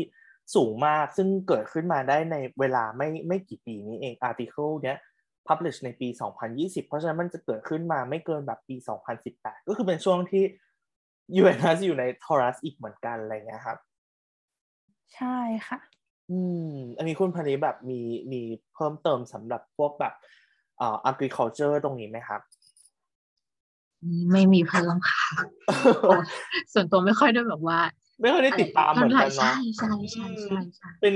คือรู้สึกว่าเป็นเป็นอุตสาหกรรมที่ดูดูไกลตัวนิดนึงแต่ทางที่มันเป็นอุตสาหกรรมที่เราแบบก็อยู่กับมันทุกวัน เพราะว่ามันเป็นเรื่องของ farming เรื่องของผลิตผลที่เราต้องแบบบริโภคอุปโภคอยู่แล้วเนาะแต่อันเนี้ยน่าสนใจมากโดยเฉพาะแบบทาง อเมริกาอะไรเงี้ยเขาดูมีเทคโนโลยีที่เกี่ยวข้องกับเรื่องเรื่อง farming เรื่อง agriculture เยอะมากแล้วแบบ farming กับ agriculture มันเป็นหนึ่งในอุตสาหกรรมที่อยู่กับมนุษย์มายาวนาน น่าจะยาวนานที่สุดแล้วเนาะเพราะว่าแบบตั้งแต่เริ่มต้นเลยมนุษย์เราก็คือกลายมาเป็นสัตว์สังคมด้วยการทำ farming การเพาะปลูกอะไรเงี้ยค่ะ ใช่ค่ะ อืม ทีนี้อีกด้านหนึ่งที่ที่น่าสนใจอีกเหมือนกันก็ยังเป็นอยู่ในด้านที่เกี่ยวข้องกับ farming agriculture อยู่ แล้วก็เป็นด้านที่เกี่ยวข้องกับอาหารเนาะวีนัสหรือว่า earth sign เนี่ยเกี่ยวข้องกับเรื่องอาหารการกินได้ด้วยค่ะหรืออด้วยความที่เป็น earth sign relate กับความเป็นโลก relate กับความเป็นธรรมชาติ ก็เลยอาจจะเกี่ยวข้องกับแบบสัตว์ต่างๆอะไรเงี้ยปศุสัตว์ทีนั้นมันก็เลยมีอีกเทคโนโลยีหนึ่งที่เกิดมาเป็น disruptor ในช่วงนี้เลย ก็จะเป็นเรื่องของแบบ วีแกนมีดเนาะอันเนี้ยน่าจะเห็นเยอะมากๆแบบ ช่วงไม่กี่ปีนี้เองถ้าเราไปแบบ Sizzler อะไรเงี้ยมีเมนูเป็นเป็น plant based แล้วเป็นเป็นเนื้อ plant based อะไรเงี้ยครับค่อนข้างแบบว่าน่าสนใจอีกเหมือนกันบางทีช่วงเนี้ยก็จะมี innovation สำหรับการพยายามคิดค้นโปรตีนที่เราไม่ต้องไปฆ่าสัตว์โปรตีนที่เราไม่ต้อง ทำร้ายสัตว์อะไรเงี้ยก็ดูเป็นอีก manifestation หนึ่งที่น่าสนใจของ Taurus Uranus ด้วยนะครับอือฮึค่ะอีกนิดนึงอันนี้อาจจะนิดนึงส่วนตัวจะมองว่าเหมือนอย่างเมื่อก่อนพวกแบบเรื่องของเนื้อเทียมอะไรอย่างเงี้ยค่ะโปรตีนนะมีอยู่ช่วงหนึ่งอะช่วงก่อนหน้าที่แบบลองกินรู้สึกแบบทำไมมันไม่ค่อยอร่อยเท่าไหร่แต่ว่า พอเวลาเนี่ยเรื่อยๆเนี่ยช่วงเนี้ยอะมีโอกาสได้ชิมรู้สึกว่าเอ้ยมันเหมือนมากอะไรอย่างเงี้ยแล้วแบบรสชาติแบบ ดีอะไรอย่างเงี้ยในความรู้สึกเนื้อสัมผัสอะไรต่างๆ คือมันก็มีการแบบพัฒนาอะไรอย่างเงี้ยค่ะปรับปรุงเปลี่ยนแปลงขึ้นเรื่อยๆอืมตัวก็มีโอกาสได้ได้ลองเหมือนกันแบบลองซื้อมาทำกินก็โอเคเลยนะแบบก็ดูมีความเป็นเนื้อแบบค่อนข้างโอเคเลยอะใช่ค่ะเมื่อก่อนจะแบบมันอะไรเนี่ย แบบมันไม่เหมือนกันอะไรเงี้ยมันมีแบบความเป็นถั่วมาก ๆเลย มันมีรสแบบถั่วมากๆแต่เดี๋ยวนี้ดูไม่ขนาดนั้นแล้วอะไรเงี้ยใช่ใช่ใช่ อีกอันนึงเหมือนกัน อันนี้ไม่ได้ไม่ได้ใส่มาในสไลด์ แต่ตัวคิดว่า conversation ที่เกี่ยวข้องกับการเป็นวีแกนการเป็น vegetarian ช่วงเนี้ย ก็สูงมากๆเลยนะคะ เนี่ยถ้าแบบเห็นในเห็นในทวิตเตอร์หรือจริง ๆ โลกภายนอกเลย อันเนี้ย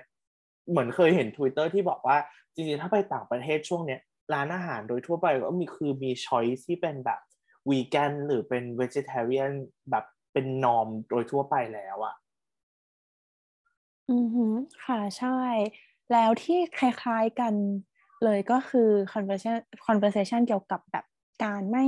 ทำร้ายสัตว์อะไรยังไงอย่างเงี้ยค่ะพวกแบบเออ animal cruelty free หรืออะไรอย่างเงี้ยก็คืออาจจะไม่ใช่ช่วงนี้หรอกก็คือก่อนหน้านี้ก็เริ่มมีมาแล้ว แต่หลังๆมาเนี่ยก็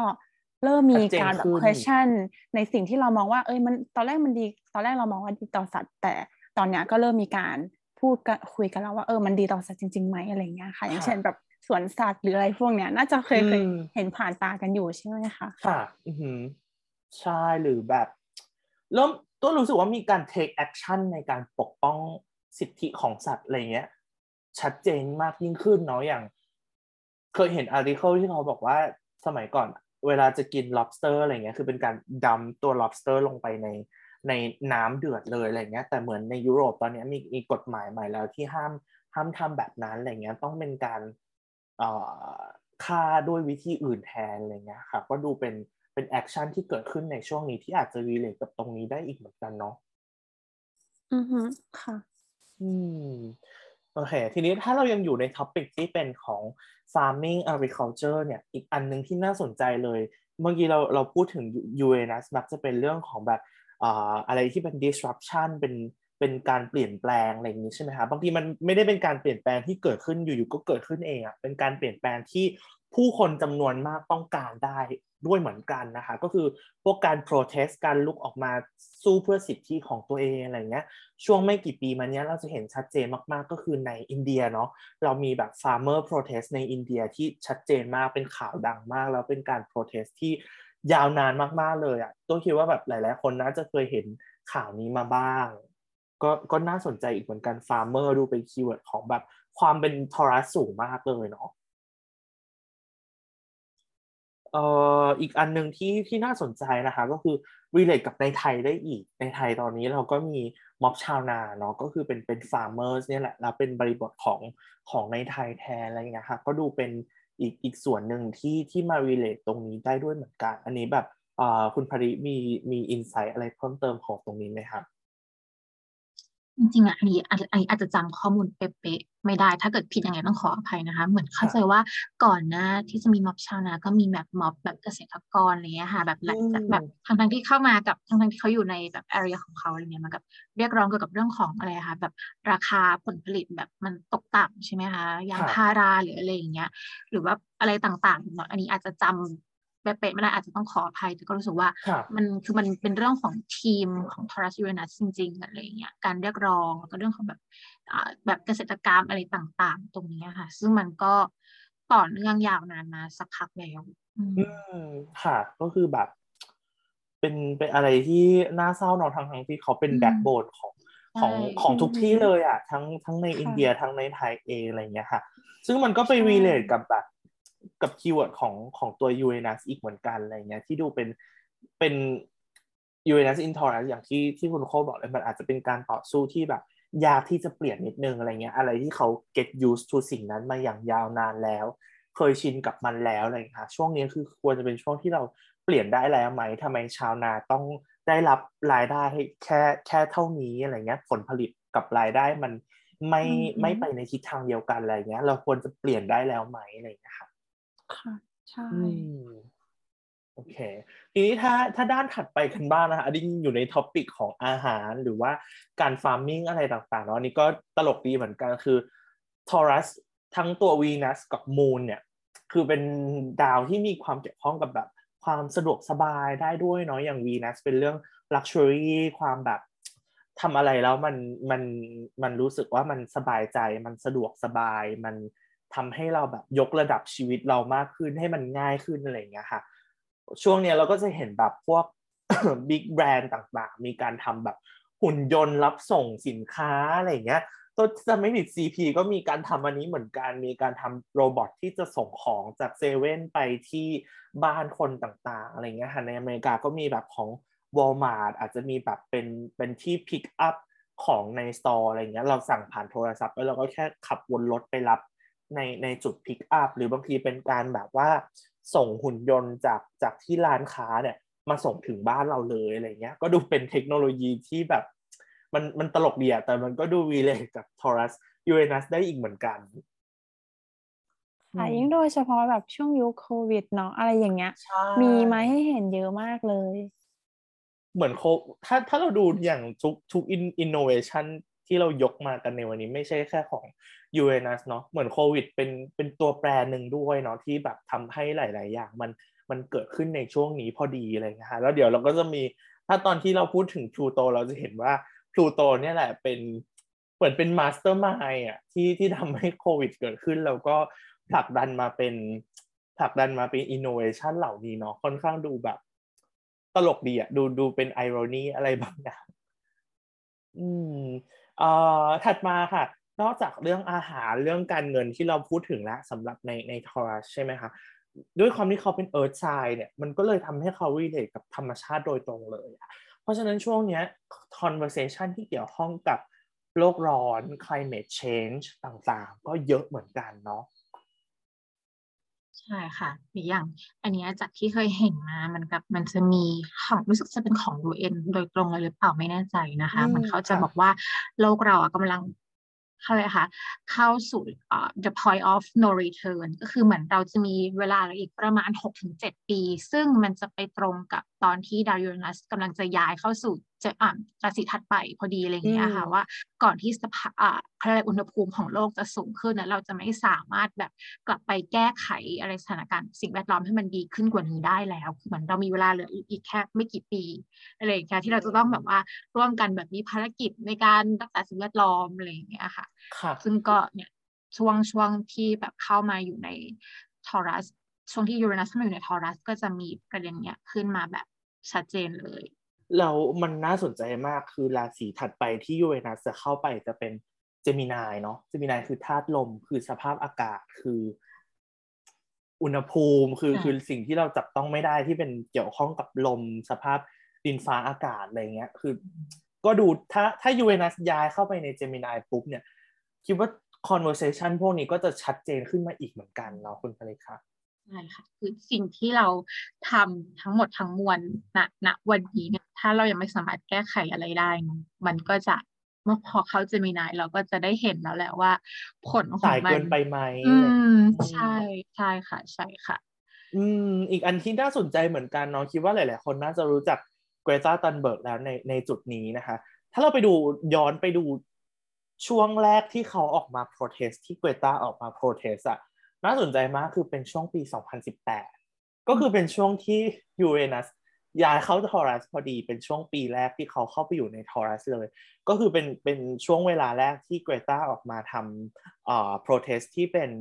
ตัวจำชื่อไม่ได้เป็น school strike แบบหยุดหยุดเรียนนะคะ school strike for for climate change อะไรเงี้ยแล้วก็ทำมาจนจนทุกวันนี้อะไรเงี้ยเราก็เป็น เป็น movement ที่ทำให้เด็กหรือคนรุ่นใหม่เข้ามาสนใจเรื่องของ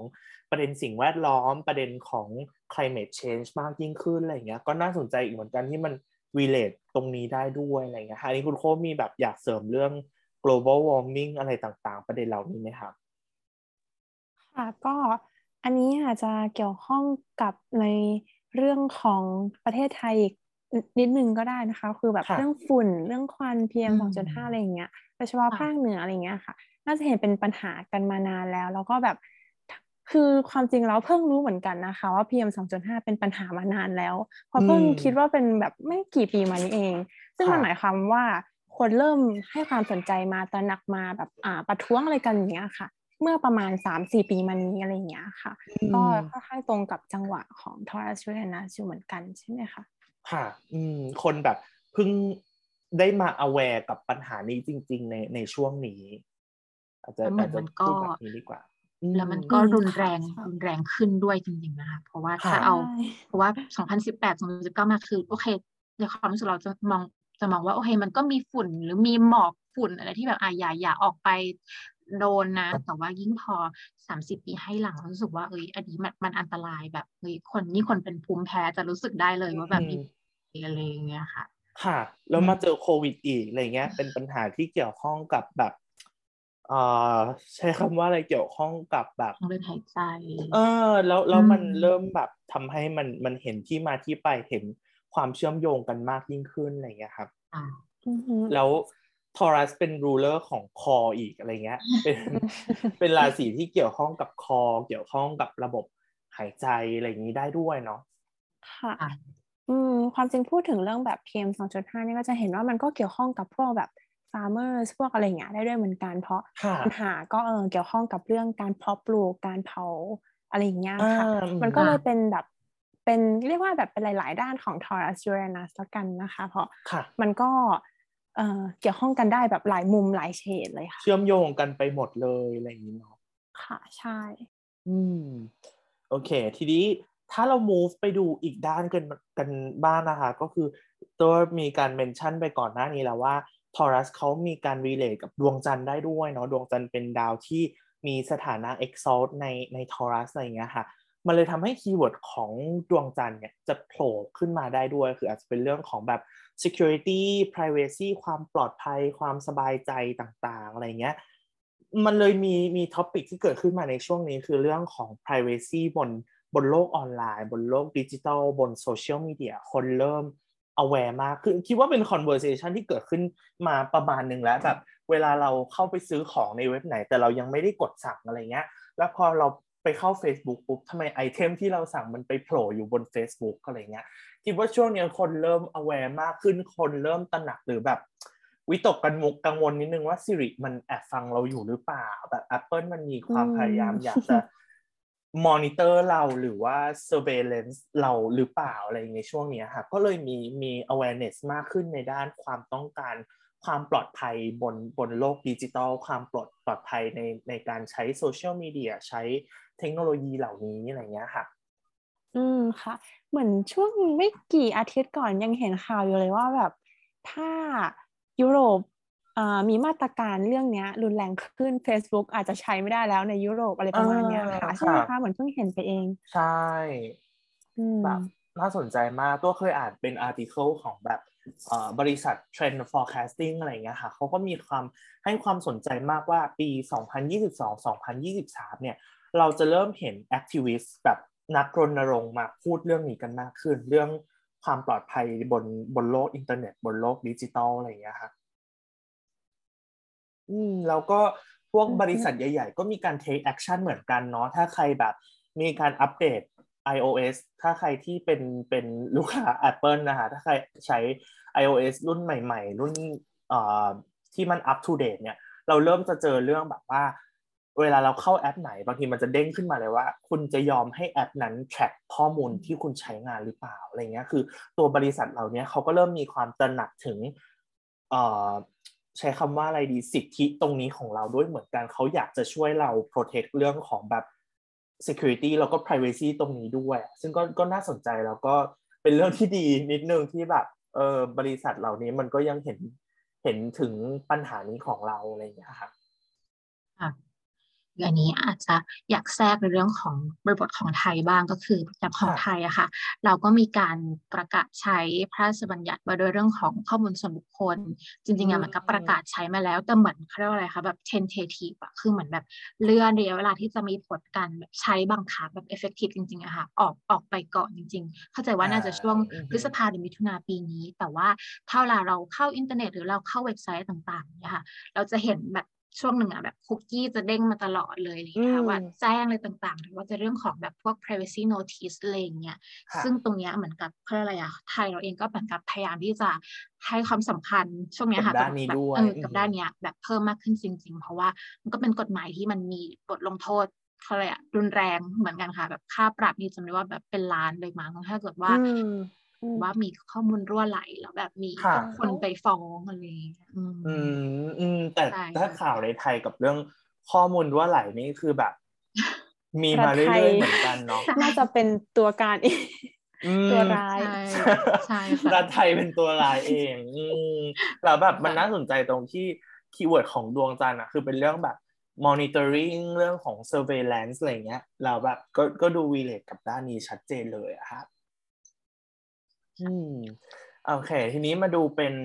section สุดท้ายกันบ้างค่ะสำหรับตัวตัว Taurus Uranus ก็อาจจะ relate ได้กับอีกส่วนหนึ่งเนาะ Taurus กับ Venus คือดาวศุกร์เนี่ยมักจะเป็นตัวแทนของผู้หญิงนะค่ะผู้หญิงความเป็นผู้หญิงเรื่องของอ่า femininity ทั้งหลายอะไรเงี้ยเรื่องของสิทธิของผู้หญิงด้วยนะคะ ช่วงนี้เราก็จะเห็นเป็น protest ที่เกี่ยวข้องกับเรื่องนี้เกิดขึ้นได้ หรือเป็นประเด็นเป็น action ที่ รัฐบาลประเทศต่างๆเขาพอพอมันเกิดขึ้นมาปุ๊บแล้วมัน affect ผู้หญิงอะไรเงี้ยค่ะอย่างถ้าถ้าเรามาดูช่วงนี้เราจะเจอข่าวที่เกี่ยวข้องกับแบบ anti abortion ความความต้องการที่จะไม่ไม่ให้ผู้หญิงทำทำ abortion ทำแท้งอะไรเงี้ยค่ะ ซึ่งอย่างที่ที่เกิดขึ้นแรงๆเลยจะเป็นในในโปแลนด์เมื่อเมื่อปีที่แล้วอะไรเงี้ยหรือช่วงนี้ที่เกิดขึ้นใน เท็กซัสหรือหลาย ๆ รัฐในในสหรัฐอเมริกาอะไรอย่างเงี้ยก็เป็นเป็นหนึ่งใน manifestation ที่น่าสนใจว่ามาเกิดขึ้นในช่วงนี้อีกเหมือนกัน หรือแบบช่วงที่ทรัมป์เพิ่งเพิ่งขึ้นมาเป็นมาเป็นเอ่อ president อะไรเงี้ยก็จะมีการประท้วงที่เป็น women's march เนาะเป็นผู้หญิงมารวมตัวกันเพื่อประท้วงทรัมป์ซึ่งเป็นเหมือนแบบเป็นเป็นผู้ร้ายต่อ ต่อผู้หญิงทั้งทั้งอเมริกาเลยอะไรเงี้ยครับ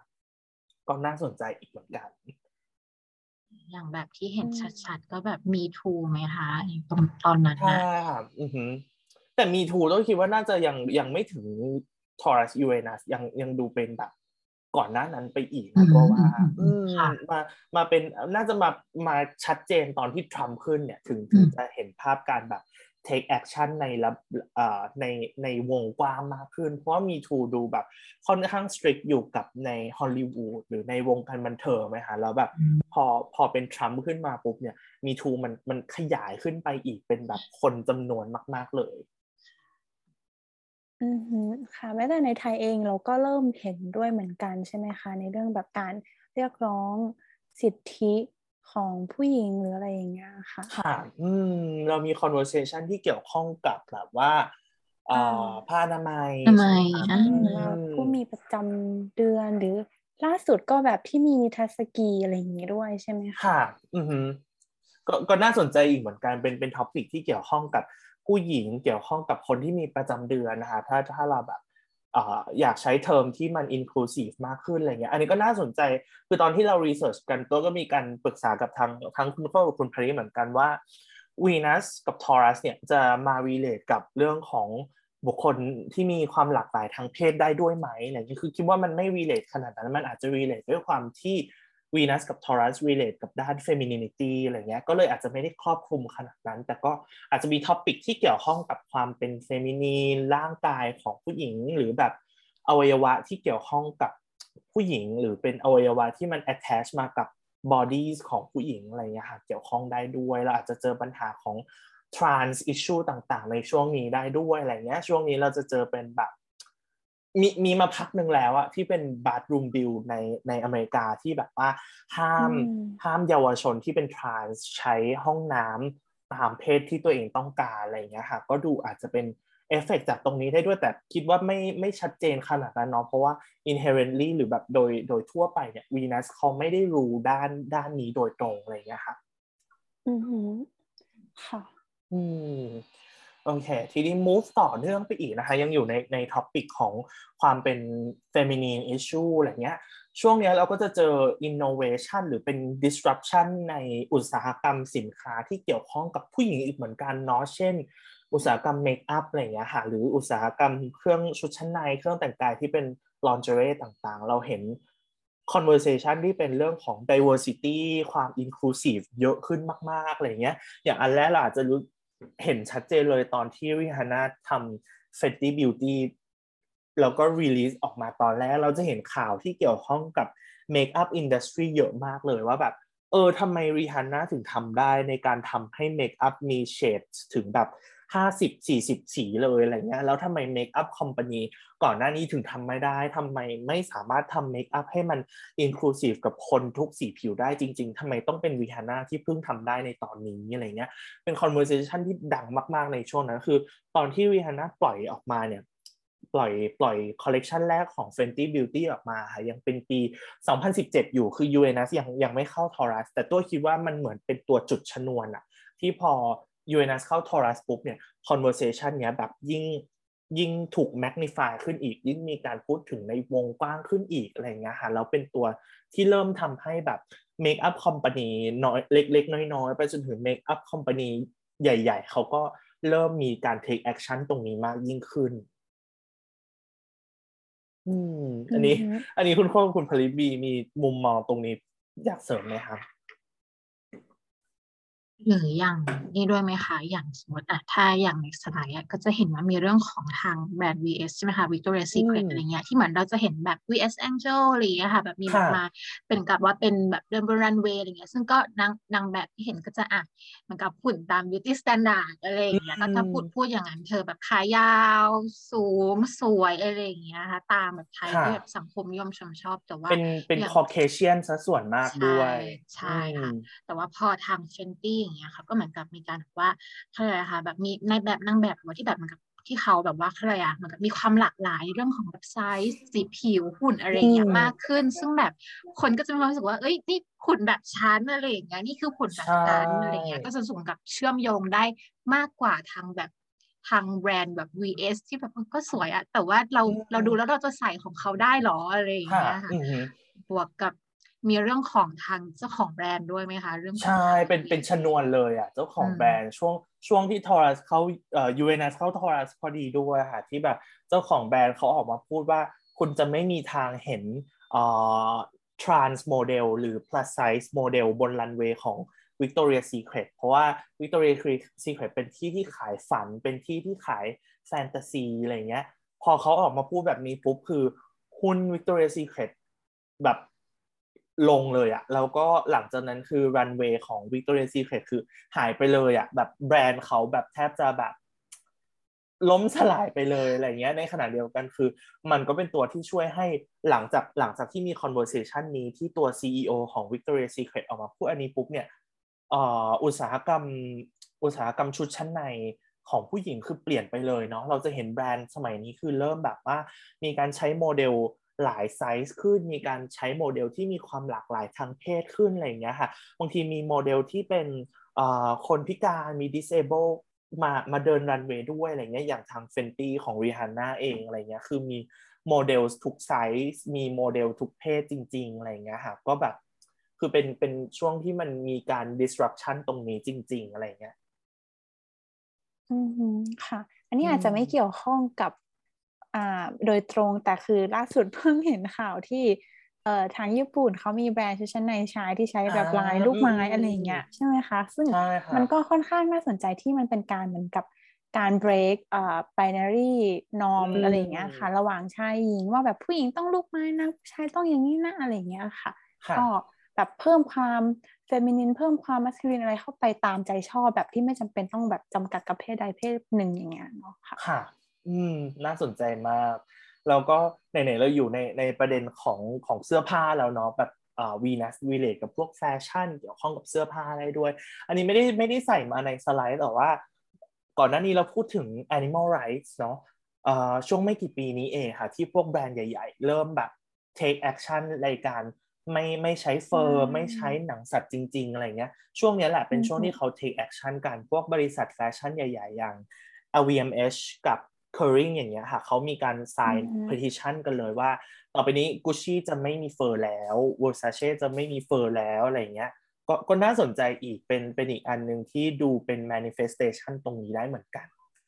ค่ะ พวกเรานึกถึงเอ่อ movement sustainable fashion เลย แต่อันนั้นก็อาจจะแบบก่อนหน้านี้มาแล้วนิดนึงเนาะแต่ก็ถือว่าช่วงหลังๆวันนี้บูมมากเหมือนกันค่ะ อืมค่ะ ใช่ ก็ก็เป็นประเด็นที่ที่น่าสนใจเหมือนกันเป็น manifestation ที่อาจจะเกิดขึ้นได้เพราะเพราะตำแหน่งนี้ แล้วก็อันสุดท้ายเนาะที่ที่อยากเมนชั่นกันของ Taurus Uranus คืออาจจะเป็นเรื่องแบบว่า sex work หาเรื่องของแบบอุตสาหกรรมทางเพศหรือว่าเรื่องเรื่อง sex work ทั้งหมดเลย อันนี้ถ้าไปดูเทคสมัยก่อนนะคะด้านของการขายบริการการเป็น sex worker ทั้งหมดเนี่ย เกี่ยวข้องกับดาวศุกร์นะคะดาวศุกร์เป็น ruler ของด้านนี้ทั้งหมดเลย เป็น ruler ของ sex work เป็น ruler ของ sex worker ทีนี้พอ Uranus มาอยู่ใน Taurus ปุ๊บอะทุกวันนี้เรารู้สึกว่ามันเป็น norm มาก ๆ เลยเนาะที่แบบเอาเธอมี only fan เหรอเออดีแบบ good for you อะไรเงี้ยเป็นเรื่องที่แบบ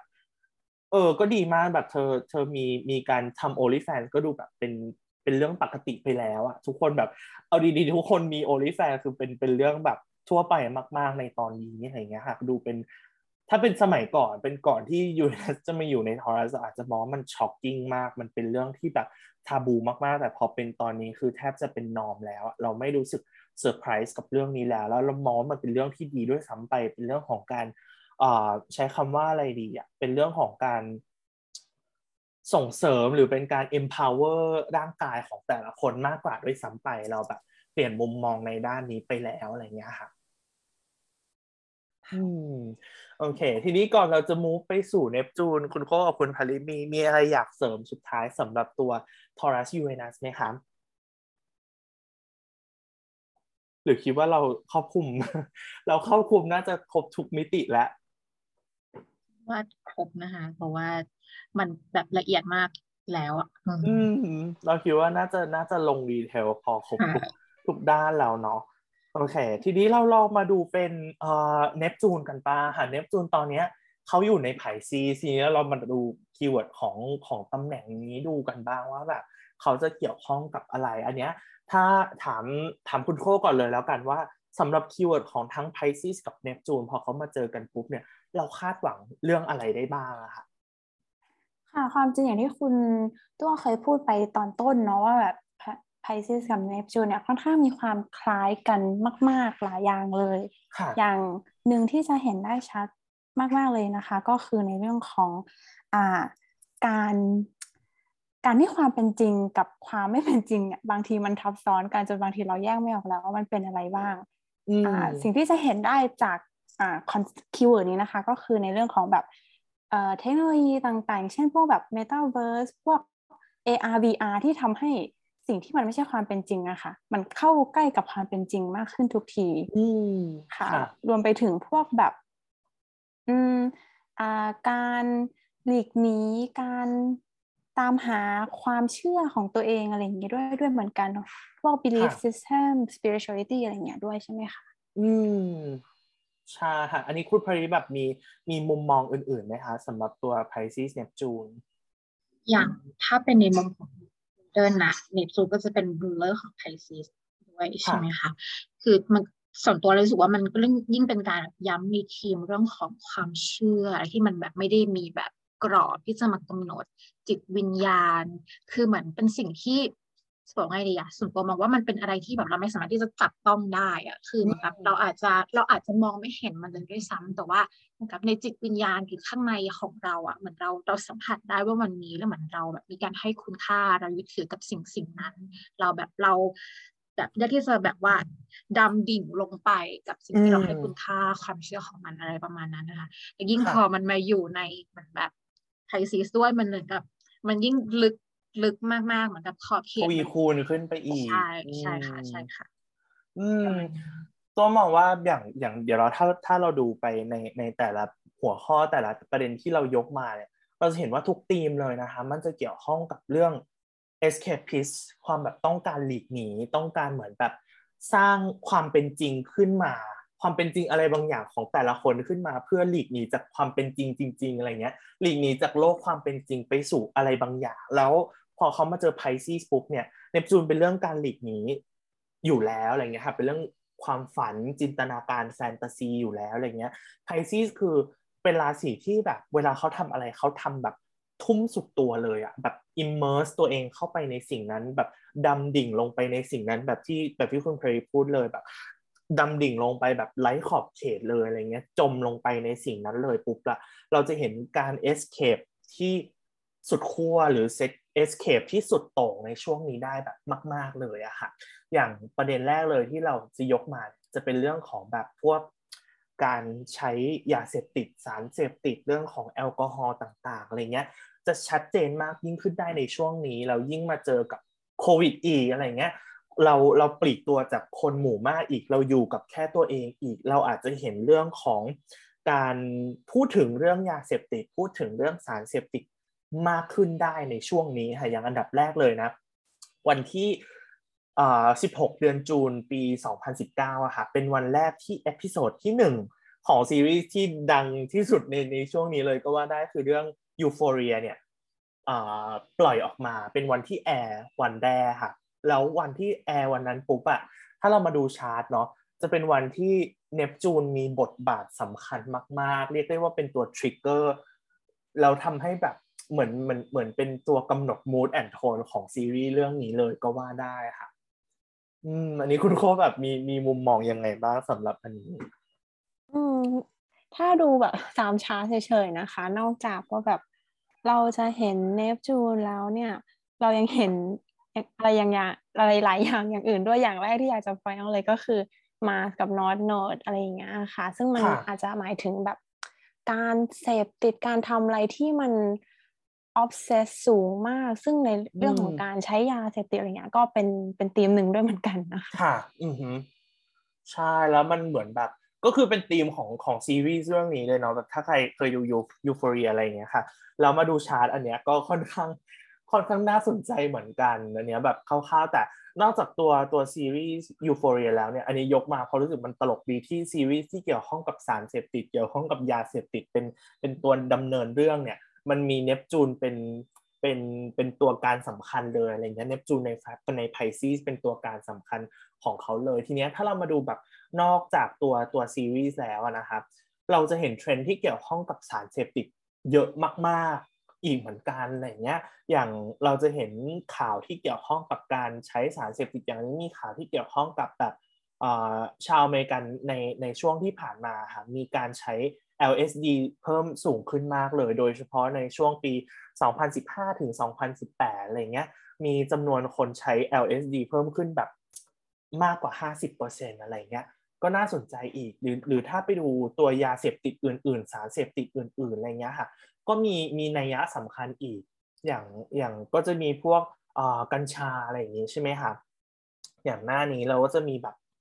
ช่วงช่วง decades ที่ผ่านมาช่วงที่ เนปจูนอยู่ในไพซีสเนี่ยมีการทำให้กัญชาถูกกฎหมายเยอะมากในในอเมริกาเนาะอืมใช่ค่ะ จะเห็นเลยแบบตั้งแต่ 2014 ไล่มาเลยหลายรัฐมาก การใช้เอ่อสารเสพติด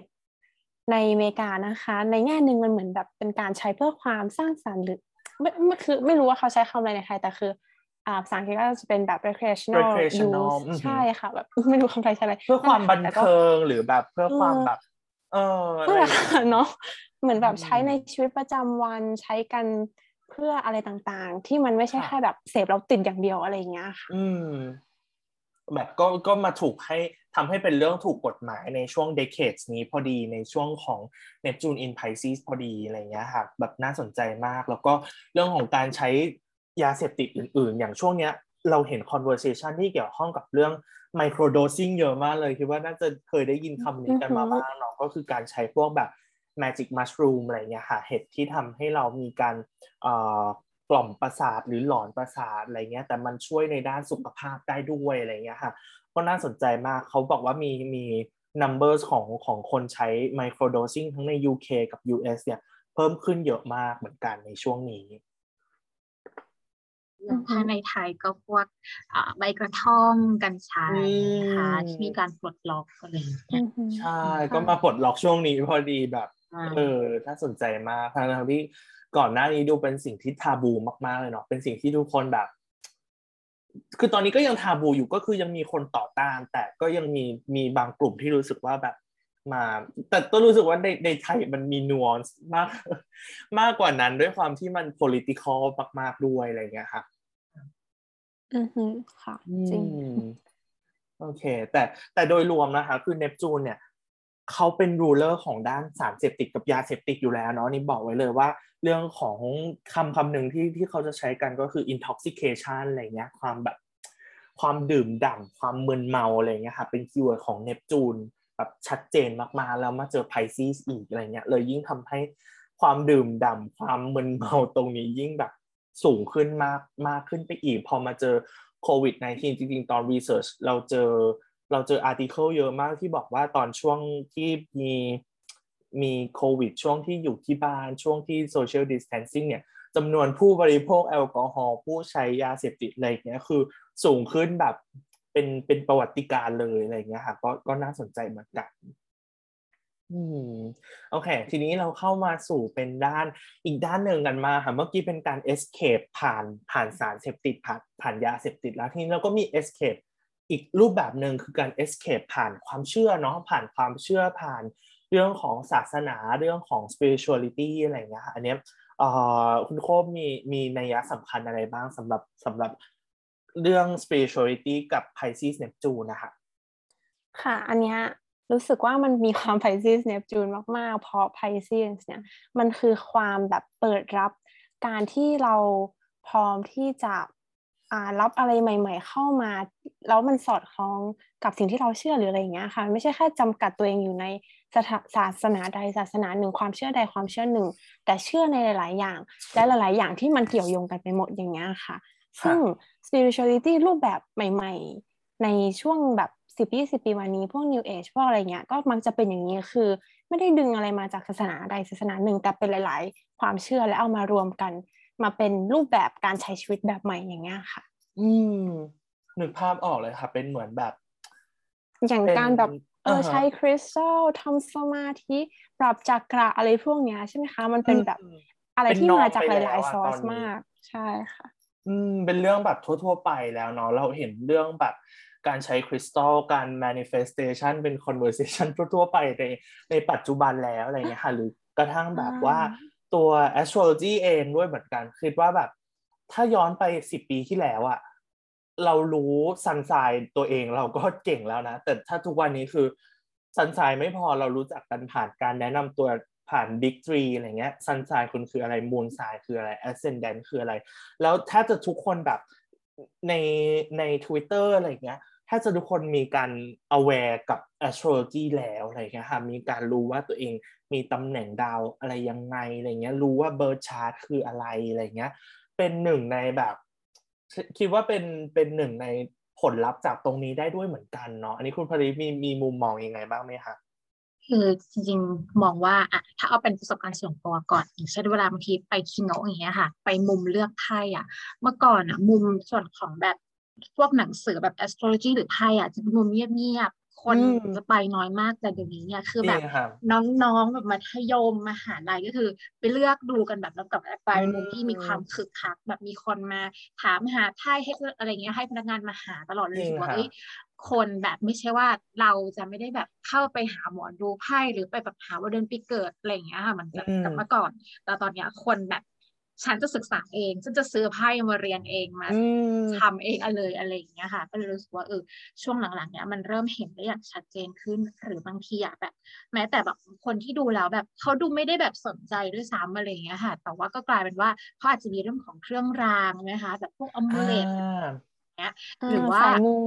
ใช่สายมูเป็นเทรนด์ที่แบบธุรกิจคือแบบ สายมูนี่คือแบบเฟื่องฟูมาก หรือแบบเอาง่ายๆ wallpaper อย่างเงี้ยค่ะ wallpaper ไพ่ที่แบบโอ้โหเป็นล่ำเป็นสันแล้วคือแบบ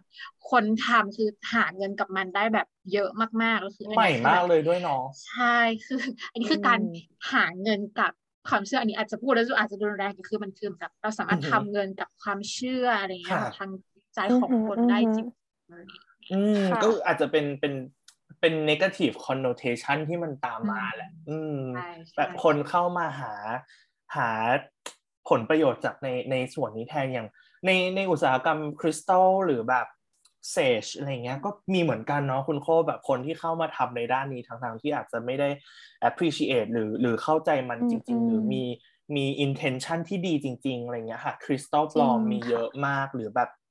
ตัว sage เองอะไรเงี้ยก็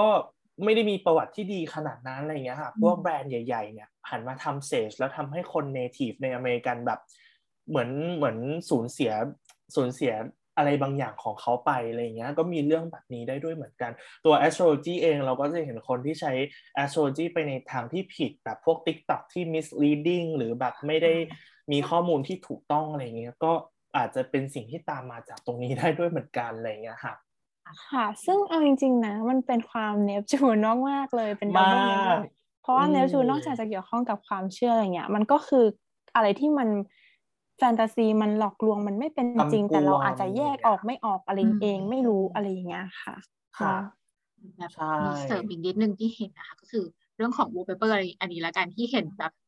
แบบล่าสุดชัดๆเลยเนี่ยค่ะคือเหมือนบางทีอะด้วยความที่อ่าเวลาที่คนลงคอนเทนต์โมเปเปอร์คนจะให้ความนิยมให้ความสนใจมากก็เลยกลายเป็นว่าอะกลายเป็นไปเอารูปคนอื่นมาใช้ไปเอาแบบหน้าไพ่ที่เหมือนแบบที่ที่ไม่ใช่ตัวไรไรเดอร์เวทที่อะกับเป็นเขาเรียกเป็นฟรียูสแล้วค่ะ คือไพ่ที่ยังมีลิขสิทธิ์เนี่ยคือคุณก็ไปสแกนมาแล้วเอามาใช้หรือบางทีแบบเอาศาสตร์ศาสตร์แบบไทยจีนฮินดู ผสมปนเปกันไปหมด ใช่ใช่ค่ะ คือเหมือนกลายเป็นว่า คุณแบบไม่มีขอบเขตหรือคุณไม่ได้รู้ด้วยซ้ำว่าไอสิ่งที่คุณกำลังทำอยู่ มันคืออะไรอะไรอย่างเงี้ยก็คือแบบดื่มด่ำและมึนเมาไปกับสิ่งนี้ คือเนปจูนอีกเหมือนกัน มากมากค่ะมากมากมากเลยจริงตลกดี อันนี้แต่อันเนี้ยอยากอยาก mention อีกว่า จริงๆ ตัว astrology อะ ไม่ได้ relate กับเนปจูนเนาะแบบ เป็นเป็นศาสตร์ที่ไม่ได้เกี่ยวข้องกับเนปจูนนะคะเพราะว่าถ้าถ้าไปดูตามตามความหมายของดาวจริง ๆ แล้วเนี่ย astrology เป็นศาสตร์ที่ถูกดูแลโดยดาวพุธไม่ก็ยูเรนัสเนาะแต่ด้วยความที่ปัจจุบันต้องมองว่าบทบาทของ astrology มันค่อนข้างถูกเหมารวมไปอยู่กับพวก New Age กับพวก divination อื่นๆ ก็เลยทำให้เนปจูนนี่แหละ ที่อาจจะมีบทบาทเกี่ยวข้องกับ astrology ในในทางนี้นิดนึงอะไรเงี้ยค่ะ ใช่ค่ะ คือเอาจริง ๆ ช่วงเนี้ยไม่ใช่ช่วงนี้หรอกค่ะแต่แบบหลังๆมาหายากมากคนที่ศึกษา astrology แค่แบบ pure astrology แบบที่ว่าแบบฉันอยากรู้ฉันอยาก track ฉันอยากเก็บสถิติ แต่ส่วนใหญ่จะเป็นแบบอะไรที่เกี่ยวข้องกับอ่า spirituality รูปแบบอื่น ๆ ด้วยเหมือนกันค่ะอือใช่แบบ เราเองก็อาจจะศึกษาทั้ง astrology แล้วก็สนใจคริสตัลด้วยสนใจการ manifestation ด้วยอะไรอย่างเงี้ย มันก็มาแบบมาเป็นแพ็กเกจอะไรอย่างงี้เนาะโอเคค่ะแล้วก็อันเนี้ยถ้าถ้าพูดจาก personal experience ด้วยนะตัวคิดว่าเนปจูนก็มีบทบาทกับตัวตัวเองตอนที่ค้นพบ astrology เหมือนกัน เพราะว่าอย่างตอนนี้เนปจูนอยู่ใน Pisces ใช่ไหมครับเพราะฉะนั้นถ้าใครที่มี Pisces rising อย่างเงี้ย ก็อาจจะมีได้รับผลกระทบจากเนปจูนตรงนี้ได้ด้วยเหมือนกัน ตัวมาคนพบว่าตอนที่ตัวรู้จัก astrology แรกๆเนี่ย ก็เป็นช่วงที่เนปจูนกำลังจะคอนจังกับ ascendant ของตัวเองอะไรอย่างเงี้ยค่ะก็ก็น่าสนใจเหมือนกัน อืมอืมใช่เหมือนกันค่ะอืมเพราะว่าตัวกับคุณโคก็เป็นเป็น Pisces rising เหมือนกันก็เลยอาจจะมีมีการรับรู้จากตรงนี้ได้ ใช่ค่ะ อืม โอเคค่ะทีเนี้ยถัดมาบ้างเป็น escape escapism อีกรูปแบบหนึ่งเนาะแต่เป็น escapism ในเรื่องของข้อมูลนะคะในเรื่องของการเสพสื่อการเสพข้อมูล มันทำให้ช่วงนี้เลยช่วงที่เป็นยุคดิจิตอลยุคโซเชียลมีเดียมากๆเนี่ยสิ่งที่ตามมาก็คือพวก fake news fake information เรื่องของความเป็นจริงที่ถูกบิดเบือนไปอะช่วงนี้คือแบบแทบจะเป็นจุด peak เลยอะเราไม่เคยเห็น มนุษยชาติต่อสู้กันหรือโจมตีกันด้วย fake newsขนาดนี้มาก่อนในในเลเวลนี้มาก่อนอะไรเงี้ยค่ะ ทั้งแบบในอเมริกาช่วงที่มีการเลือกตั้งอะไรเงี้ยก็มีมีเรื่องของตรงนี้มากเป็นพิเศษเลยเรื่องของการแบบใส่ร้ายกันอ่าหรือปล่อย fake news เพื่อโจมตีอีกฝ่ายอะไรเงี้ยอ่า propaganda ของทาง white supremacist อะไรเงี้ยค่ะไปจนถึงช่วงเนี้ยช่วงที่มีสงครามในยูเครนเนี่ย รัสเซียก็มีการปล่อย fake news หรือมีการแบบ รู้ว่ามันคือความจริงแต่คุณก็มีการ deny มันอะแบบไม่ยอมรับความจริงหรือแบบปล่อย lie ออกมาหรือแบบสร้าง fake news ออกมาอะไรเงี้ยค่ะหรือช่วงโควิดที่ผ่านมาก็จะมีเรื่องของแบบ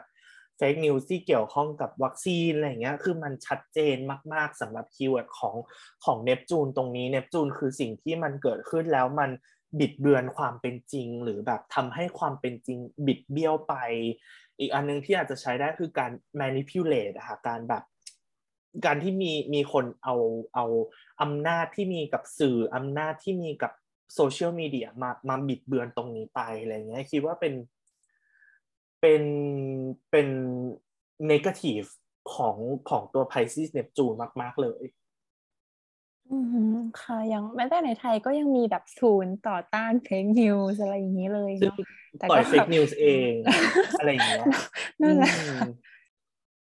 จะเป็นเป็นช่วงที่เราจะแบบ เจอเวลาอ่านข่าวอะไรแล้วเราต้องถามก่อนมันคือความเป็นจริงหรือมันคือสิ่งที่ถูกสร้างขึ้นมาอะไรอย่างเงี้ยค่ะ ซึ่งแบบมัน ค่อนข้างน่าสนใจอย่างที่เราพูดถึงเนปจูนแล้วเราจะพูดถึงความกำกวมความไร้ขอบเขตใช่ไหมคะมันเลยทำให้เหมือนแบบ แล้วอะไรคือขอบเขตของความเป็นจริง อะไรคือขอบเขตของสิ่งที่ถูกใช่ปรุงแต่งหรือสร้างขึ้นมาอะไรอย่างเงี้ยค่ะ อือหือสำคัญมากนะคะค่ะใช่ อันนี้คุณพอดีแบบมีมีมุมมองกับเรื่องนี้ยังไงบ้างไหมคะแบบอย่างที่คิดอีกอย่างหนึ่งก็คือเหมือนบางทีเวลาเขาเรียกอะไรคะแบบเพราะว่ามันจะมีการ เวลาเขาเรียกอะไรคะแบบข้อมูลที่มันจะขึ้นมาแสดงบนฟีดของเราขึ้นอยู่กับแบบความสนใจของเราอัลกอริทึมอ่าการเก็บอัลกอริทึมใช่ไหมคะค่ะซึ่งเหมือนกับประมาณว่าที่เขาบอกว่าอะไรนะคะ เหมือนบางทีเขาเรียกว่าอะไรอะ มันก็มีการใช้ประโยชน์ตรงเนี้ยเหมือนกับมีการแบบ manipulate จากตรงเนี้ยเหมือนในการว่าเราเราก็อาจจะแบบตกอยู่ใน echo chamber บางอย่างหรือเปล่าอะไรอย่างเงี้ยค่ะค่ะอืมว่าเหมือนแบบทำให้เราแบบไม่ได้เห็นข้อมูลหรือแบบสิ่งที่มันเป็นความจริง เพราะว่า ภายใต้โดมภายในแชมเบอร์ของเราเราคิดว่าเฮ้ยนี่มันคือความจริงนี่มันคืออือมเอ่อแบบว่าเป็นข้อเท็จจริงของเราแต่ความจริงแล้วมันแบบมันไม่ใช่เลยในขณะที่คนค่ะที่อยู่นอกแชมเบอร์เนี้ยเขาอาจจะแบบคิดเห็นหรือแบบอืมได้รับสารหรือรับรู้ในแบบที่แบบไม่ใช่สิ่งที่เธอพูดมาอืมนี่ผิดหมดอะไรอย่างเงี้ยค่ะค่ะซึ่งมันก็อืมแบบเป็นความน่าน่ากลัวของน่ากลัวมาก ใช่เพราะว่ามันไม่มีขอบเขตแล้วมันก็แบบอืมมันมันเหมือนกับเราไม่รู้ว่าอะไรจริงหรือไม่จริงอะไรประมาณนั้นนะคะค่ะ แบบอืมสิ่งที่เราอ่านบน feed เราอะมันอาจจะเป็นเพราะว่าเรายึดติดกับกับ feed นี้ไปแล้วได้ด้วยเหมือนกันอะเรายึดติดกับหน้าไทม์ไลน์เราว่าทุกสิ่งที่จะโผล่มาบนหน้าไทม์ไลน์เราเป็นเป็นเรื่องจริงทั้งหมดอะไรเงี้ยค่ะทั้งทั้งที่มันอาจจะไม่ใช่ก็ได้ เราอาจจะแบบมันเป็นการยึดติดกับยึดถือกับในอะไรบางอย่างของเราเอง ซึ่งอันเนี้ยคือ keyword ของ Pisces Neptune อีกเหมือนกัน ค่ะ อีกอย่างหนึ่งเพราะแบบนึกขึ้นมาได้เลยที่คุณแพรรี่พูดขึ้นมาอ่าเรื่องแบบ echo chamber ใช่ไหมคะ มันหลังๆมาเนี้ยจะค่อนข้างเห็นแบบคนที่อยู่ใน community ใด community หนึ่งแล้วคิดว่าสิ่งที่อยู่ใน community นั้นเป็นความจริง ล้วนๆหรืออะไรอย่างเงี้ยค่ะอือฮึอย่างที่คุณตัวว่าไปพวก alt-right พวกอะไรต่างค่ะๆพวก white supremacist หรือแม้แต่ในไทยอย่างเงี้ยที่แบบกลุ่ม anti fem หรืออะไรก็ตามเนี้ยใช่ไหมคะ ที่เขาแบบคิดว่าสิ่งที่เขาคิดว่าจริงมันคือความจริงทั้งๆที่มันก็อาจจะไม่ใช่เลย ค่ะ อันเนี้ยมันตลกเหมือนกันเนาะด้วยความที่ Pisces Neptune ดูเป็นดูจะเป็นอะไรที่แบบมามา ทำลายขอบเขตแล้วทำให้เรามีความเข้าใจกันมากขึ้นเข้าถึงกันมากขึ้นอะไรเงี้ยค่ะกลายเป็นว่าความหมายของ Pisces Neptune อะ drive ให้คนออกเป็นสองขั้วมากขึ้น แบบทำให้เราทำให้เรากลายเป็นแบ่งฝักแบ่งฝ่าย กลายเป็นขั้วตรงข้ามกันมากยิ่งขึ้นอะไรเงี้ย ช่วงนี้ทั้งในไทยหรือในอเมริกาเองแทบเรียกได้ว่าแทบจะทุกที่เลยอะมันมันมีสิ่งที่เกิดขึ้นมาคือ คนที่ซ้ายก็จะซ้ายสุดคนที่ขวาก็จะขวาสุดอย่างเงี้ยค่ะแล้วแทบจะไม่มีพื้นที่ที่เป็นพื้นที่ตรงกลางเลยอะไรเงี้ย อันนี้ต้องคิดว่าเป็นอันหนึ่งที่แบบ อืม จะบอกว่ามันมันก็อาจจะมีทรานสิตอื่น ๆ ที่เข้ามา drive ตรงนี้หรือเปล่า แต่รู้สึกว่ามันน่าน่าเศร้าที่ Pisces Neptune ไม่มันไม่ทำให้กลายเป็นแบบเรามาผนวกกันมากขึ้นเรามาทำความเข้าใจกันมากขึ้นอะไรเงี้ยค่ะ อือฮึจริงค่ะ อืมแล้วแบบมันค่อนข้างไปสู่ extreme ได้ด้วยเนาะด้วยความที่ Pisces เนี่ย เป็นเรื่องของการ commitment นะครับเราเชื่ออะไรเราเชื่อแบบไปไปถึงสุดถึงขอบโลกเลยอะไรเงี้ย เพราะฉะนั้นมันเลยทำให้เวลาเราเชื่อใน fake news หรือเวลามี fake news มี misinformation อะไรออกมาเนี่ย บางทีมัน affect ถึงโลกความเป็นจริงได้เลย อันนี้น่ากลัวขึ้นไปอีกด้วยความที่แบบ มันทำให้โลกที่เราสร้างขึ้นมา หรือเป็นโลกที่ถูก manipulate ขึ้นมา มันมาเอฟเฟกโลกความเป็นจริงของเราอะไรเงี้ยค่ะยิ่งทำให้ขอบเขตของของเนปจูนตรงเนี้ยมันยากที่จะ distinguish ขึ้นไปอีก ยากที่จะมองหาเส้นกั้นเหล่านั้นอะไรเงี้ยครับอยากนึกถึง อาจจะไม่เกี่ยวโดยตรงแต่เหมือนแบบแอคหลุมไหมคะหรืออย่างแบบการสร้างแอคหลุมการสร้างแบบ account ที่สามที่สี่การสร้างตัวตนแบบที่แบบแตกต่างกันอะไรเงี้ยขึ้นมาอะไรอย่างเงี้ยค่ะ โดยที่อะแต่ละคนอาจจะมีจุดประสงค์ที่แบบแล้วแต่เนาะหรือเอาเนี่ยไอโอไหมอะไรอย่างเงี้ยอืมเนี้ยค่ะมันดูเป็นเหมือนแบบว่าเขาเรียกว่าอะไรอะแบบมาบิดเบือนมาแบบความจริงหรืออะไรอย่างเงี้ยค่ะ บางอย่างค่ะไปประมาณนั้นนะคะ อืม ก็น่าสนใจเหมือนกันเนาะ modern day cult อย่างหนึ่งเลยอืมนะคะใช่ใช่ใช่ค่ะ หรือแบบถ้าพูดถึงเรื่อง commitment เราจะเห็นแบบช่วงโควิดที่ผ่านมามัน มันชัดเจนมากว่าเรื่องเรื่องของ fake news กับ misinformation มันมามีบทบาทในโลกความเป็นจริงของเรายังไงอะไรอย่างเงี้ยค่ะ คนที่ anti วัคซีนอะไรอย่างเงี้ยเขาสามารถไปถึงไปถึงจุดไหนได้บ้างอะไรเงี้ย บางทีแบบเราจะเห็นข่าวคนที่ ไม่เชื่อในวัคซีนแล้วสุดท้ายพอติดโควิด แล้วก็เสียชีวิตอะไรเงี้ยจนแม้กระทั่ง moment สุดท้ายก่อนที่เขาจะเสียชีวิต เขาก็ยังเชื่อว่าตัวเองถูกต้อง เขาก็ยังเชื่อว่าวัคซีนเป็นสิ่งที่ไม่ดีอะไรเงี้ยทั้งทั้งที่เขากำลังพบเจอกับกับความเลวร้ายของสิ่งนั้นอยู่อะมันมันไปสู่จุด extreme ได้แบบต่อหน้าต่อตาเราเลยอะค่ะของของเราเลยในในช่วง Pisces Neptune อันนี้ค่ะถือว่าเป็น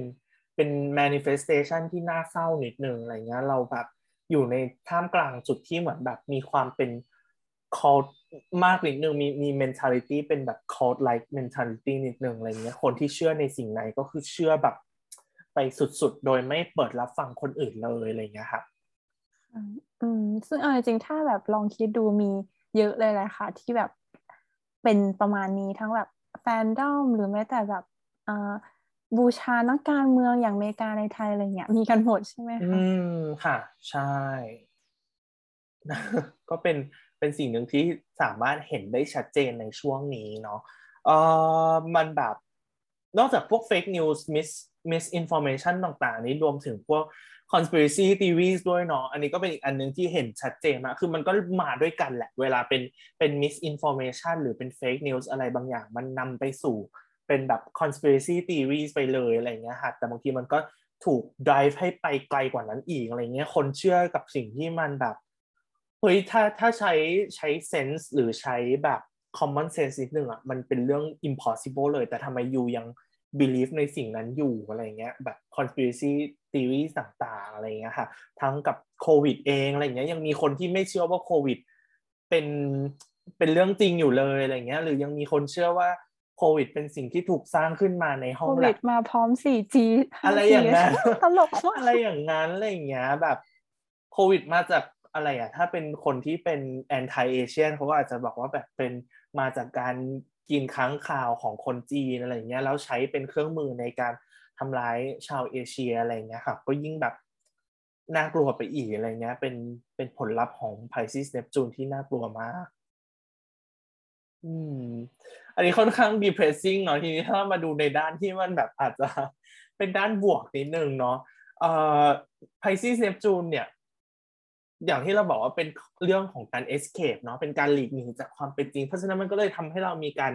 สร้างโลกของเราขึ้นมาเองอะไรเงี้ยค่ะสร้างโลกความเป็นจริงใหม่ขึ้นมาการ distort realities โดยการเอาจินตนาการของเรา เอาความเชื่อเอามุมมอง เอา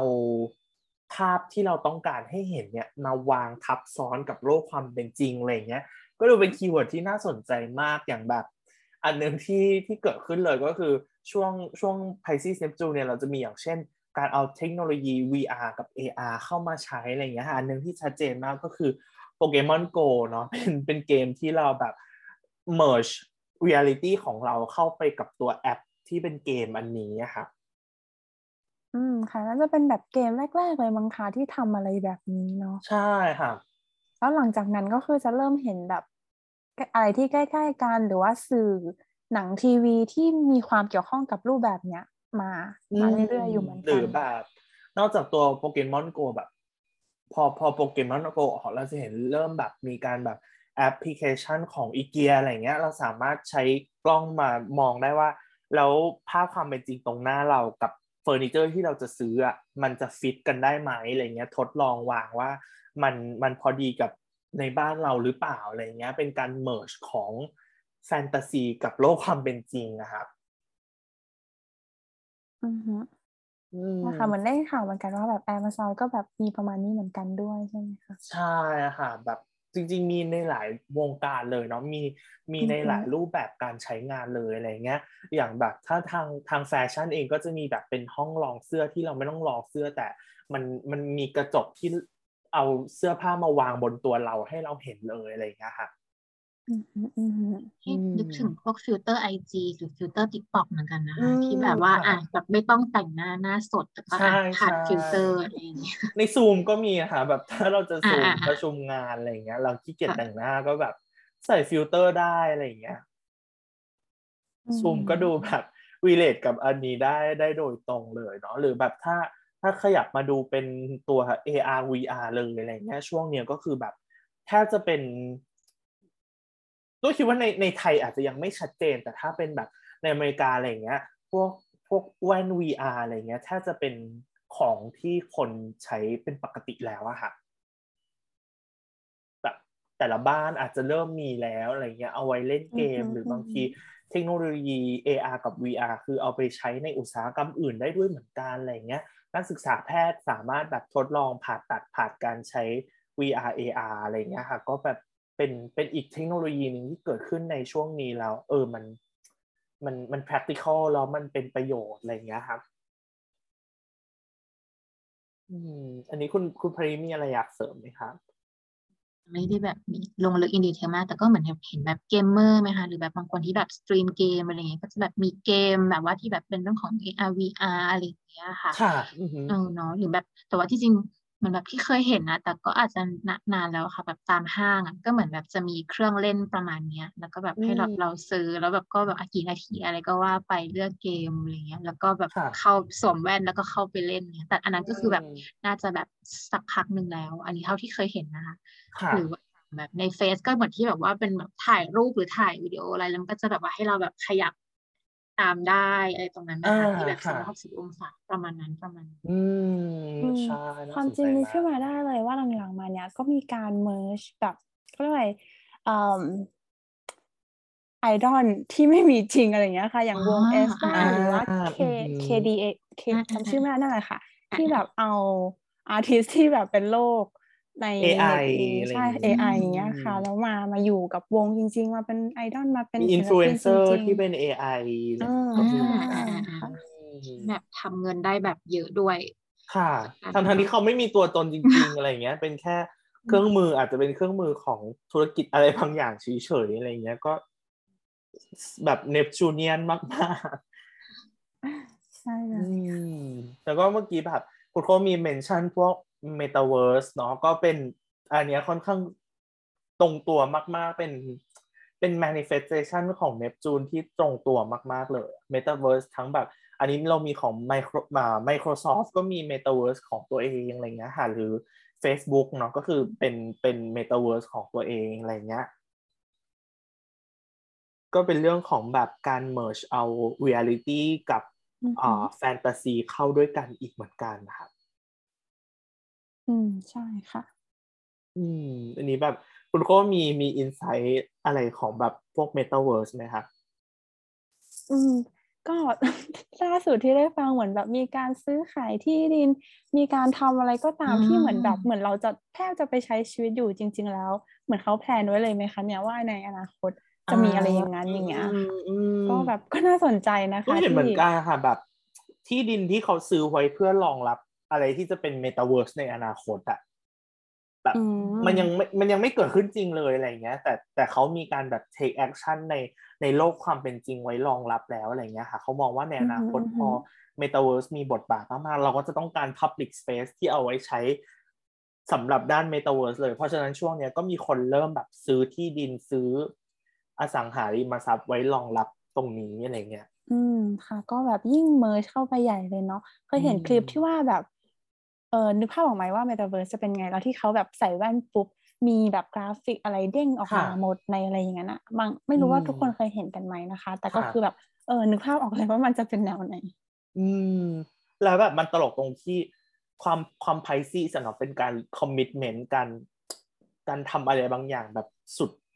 เชื่อสุดใจเลยอะไรเงี้ย แล้วแบบเมตาเวิร์สมันยังมันยังไม่ใช่เรื่องสำคัญเลยด้วยซ้ำอะแต่คุณแบบ ลงทุนกับมันแล้ว commit กับมันแล้วอะไรเงี้ย commit กับสิ่งที่ยังไม่เป็นจริงเลยด้วยซ้ำอะไรเงี้ยอันเนี้ย แบบเนปจูนมากๆเหมือนเห็นที่ซื้อที่ในซื้อที่อะไรเงี้ยเสมือนจริงอะก็คือซื้อด้วยคริปโตเคอเรนซีอะไรเงี้ยซื้อด้วยเงินเที่ยวที่เห็นนะจำชื่อแอปพลิเคชันไม่ได้ แต่ที่ที่คุณคุณโคยกมาค่ะ ก็เนี่ยก็ซื้อด้วยไอ้พวกแบบ digital asset อะไรแบบนี้อีก มันก็เชื่อมโยงกันอีก ซึ่งคริปโตที่เราพูดกันก่อนหน้าในใน Uranus Taurus ก็จริง ๆ แบบ ดูเป็น manifestation ที่ผสม Pisces Neptune เข้าไปด้วยเนาะใช่ไหมคะใช่ใช่ค่ะเออที่เรายกกันไปเนาะแบบ value มันมาจากไหนก็ไม่รู้แต่เราก็พร้อมให้คุณค่ามันค่ะ ใช่ ซึ่งต่อเนื่องเลยเราพูดถึงคริปโตเคอเรนซีอีกแล้วก็จะมีอย่างแบบ NFT เนาะเพราะว่าทั้ง Pisces กับเนปจูนเขามี ความ relate กับเรื่องของศิลปะได้ด้วยใช่ไหมคะเขาอาจจะมีมี keyword ที่เกี่ยวข้องกับเรื่องศิลปะได้ด้วยเรามาเจอเรื่องแบบ value เรื่องของอะไรที่มันมันไม่มีอยู่จริงอะไรเงี้ย ก็จะมีเรื่องแบบ NFT ขึ้นมาในช่วงนี้เป็นประเด็นที่แบบอ่าสุดขั้วมากนะคนที่คนที่ support ก็ support แบบเต็มที่คนที่ต่อต้านก็ต่อต้านกันแบบเต็มที่อะไรเงี้ยครับอือฮึแต่ อย่างหนึ่งของ NFT ที่ Neptunian มาก ๆ คือมันคือความรู้สึกที่ว่าเราโอนสิ่งนั้นจริง ๆ หรอทั้งๆที่เราสามารถ copy paste รูปมันได้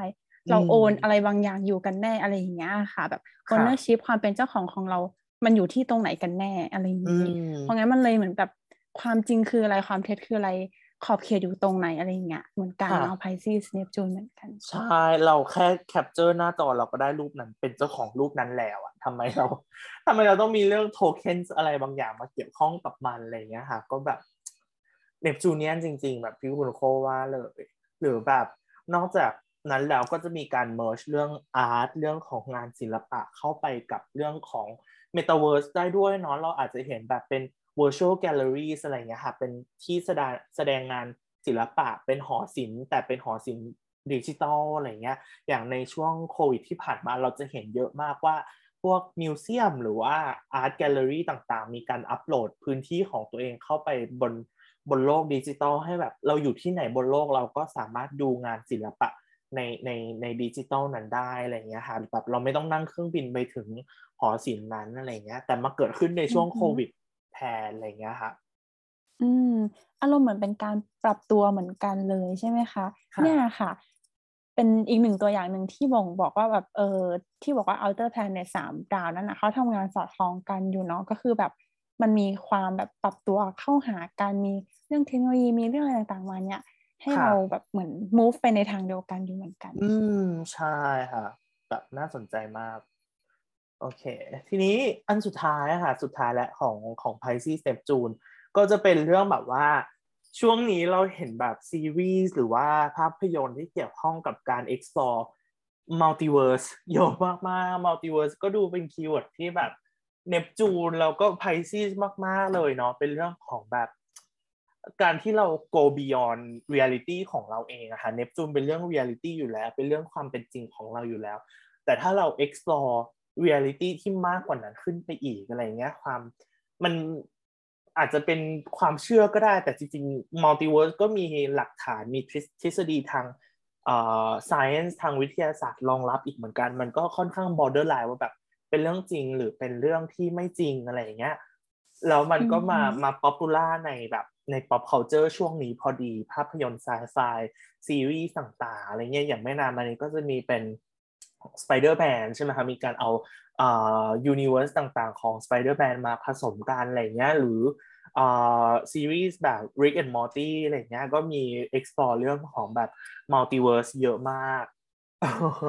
หรือแบบช่วงนี้ก็จะมีหนังเรื่องหนึ่งเข้าที่มิเชลยอเล่นนะคะ ที่เป็นเรื่องแบบ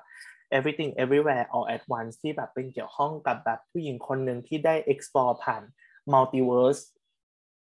universe อื่นๆอะไรเงี้ย ก็น่าสนใจอีกเหมือนกัน ค่ะ อืม เป็น conversation ช่วงนี้พอดีช่วงแบบ Pisces Neptune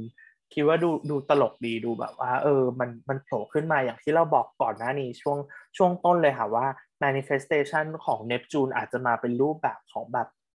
ความสนใจทางด้านศิลปะอะไรอย่างนี้เนาะความสนใจในในที่คนหมู่มากมีในในทิศทางเดียวกันอะไรเงี้ยค่ะอันนี้ก็น่าสนใจว่าแบบ เออคนคนที่ทำงานในด้าน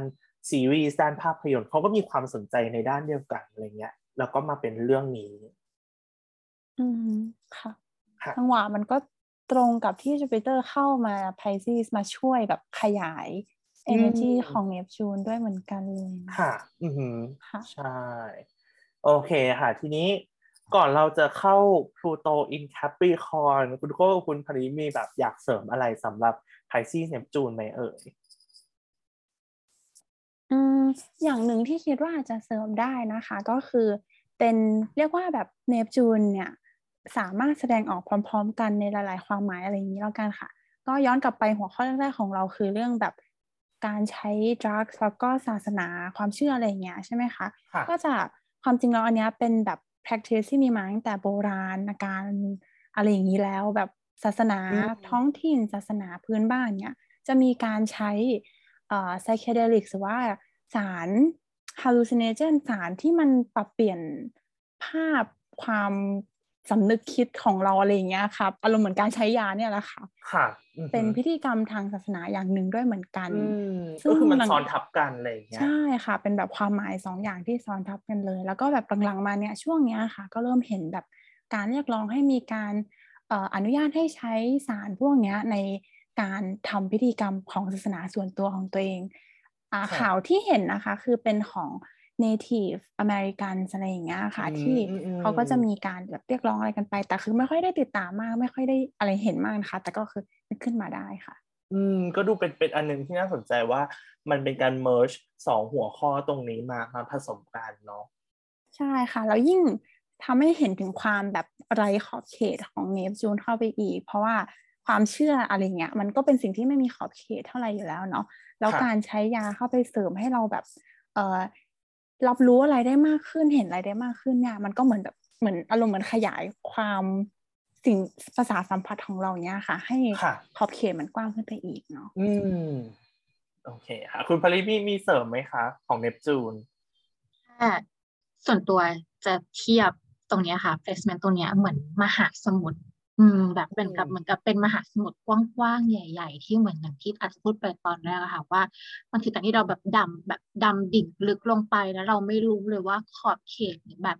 แบบว่าจุดเริ่มต้นจุดสิ้นสุดของมันอยู่อยู่ตรงไหนอะค่ะ จริงๆไอ้ค่ะอันนี้อาจจะเป็นแบบมุมมองส่วนตัวที่เวลาที่จะมองดาวมากกว่าค่ะบางทีเวลาเราเก็บสถิติเวลาที่เราแบบดูในชาร์ตตัวเองอะไรเงี้ยเหมือนบางทีอะเอ่อส่วนตัวจะมองว่าแบบ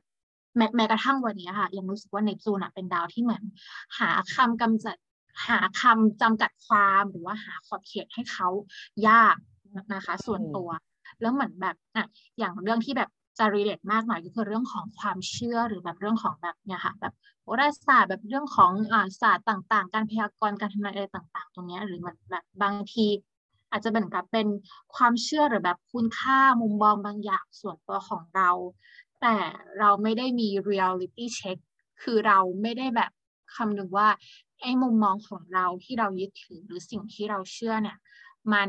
มันจริงไหมหรือแบบมันขอบเขตมันคืออะไรเหมือนกับเหมือนกับการที่เราแบบดำลงไปในมหาสมุทรลึกๆ แล้วแบบยิ่งลึกมันยิ่งมันยิ่งมันยิ่งมืดมันยิ่งไม่ไม่มีแสงอะค่ะคือถ้าเราไม่ได้แบบว่าหมั่นแบบเช็คตัวเองหรือแบบตั้งคำถามกับตัวเองอะไรอย่างนี้ส่วนตัวนะคะคือเหมือนแบบมีสมมติถ้าเกิด เนปจูนทำมุมอะไรสักอย่างที่แบบส่วนตัวในตอนนั้นที่แบบเป็นมุมแบบ harsh อะไรเงี้ยมุมแบบ square หรืออะไรอย่างเงี้ยค่ะ บางทีอะจะต้องแบบถามตัวเองอะหรือแบบคอยเช็คตัวเองว่าเอ้ยไอสิ่งที่เรากำลังเชื่อสิ่งที่เรากำลังคิดอะมันมันคืออะไรมันจริงไหมแล้วแบบเรากำลังทำอะไรอยู่อะไรตรงเนี้ยค่ะอันนี้ก็เลยอาจจะแบบเป็นมุมมองส่วนตัวกับกับเนปจูนที่แบบอยากแบบทิ้งไว้ ค่ะ ควรแบบผุดขึ้นมา เอาอากาศหายใจบ้างอะไรเงี้ยบนผิวน้ำใช่ค่ะใช่ค่ะใช่ค่ะอาจจะแบบเพิ่มวิจารณญาณเข้าไปด้วยค่ะ โดยเฉพาะกับแบบโดยเฉพาะสิ่งของเนปจูนบางอย่างที่มันมีสิทธิ์ harmful ได้เยอะเลยเหมือนกันเนาะทั้งแบบความเชื่อทั้งการอ่า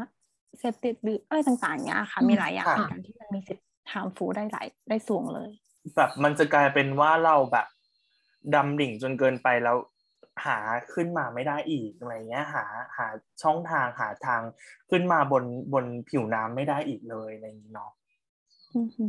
ค่ะ โอเคแบบว่าเป็นเป็นเป็นทิ้งท้ายของเนปจูนที่ดีมากเพราะแบบ ถ้าเราถ้าเราเทียบเมื่อกี้ยูเอนัสกับเนปจูนเราจะเห็นว่าเนปจูนมีมีมี manifestation ไปทางเนกาทีฟค่อนข้างเยอะเหมือนกันเนาะอืมค่ะความจริงถ้าแบบถามโคนะแบบ ดาวสามดาวทั้งหมดเนี่ยมี เป็น malefic หมดเลยไหมหมดใช่แทบจะแทบจะเรียกได้ว่าเป็น malefic หมด คือเขาก็มี part ที่เป็นแบบ beneficial เนาะ แต่เมื่อเทียบดูกันแล้วแบบเอฟเฟกของเขามันมักจะไปในทาง negative มากกว่า อืมโอเคค่ะทีนี้มาดาวสุดท้ายกันบ้างเนาะมาดูพลูโตในใน Capricorn กันบ้างนะคะ อันนี้อยากเริ่มต้นด้วยการถามคุณผลิก่อนเลยแล้วกันว่าเวลาเวลาเราดู พลูโตกับ Capricorn เนี่ยเรา expect เป็น keyword หรือความหมายในแง่ไหนได้บ้างคะ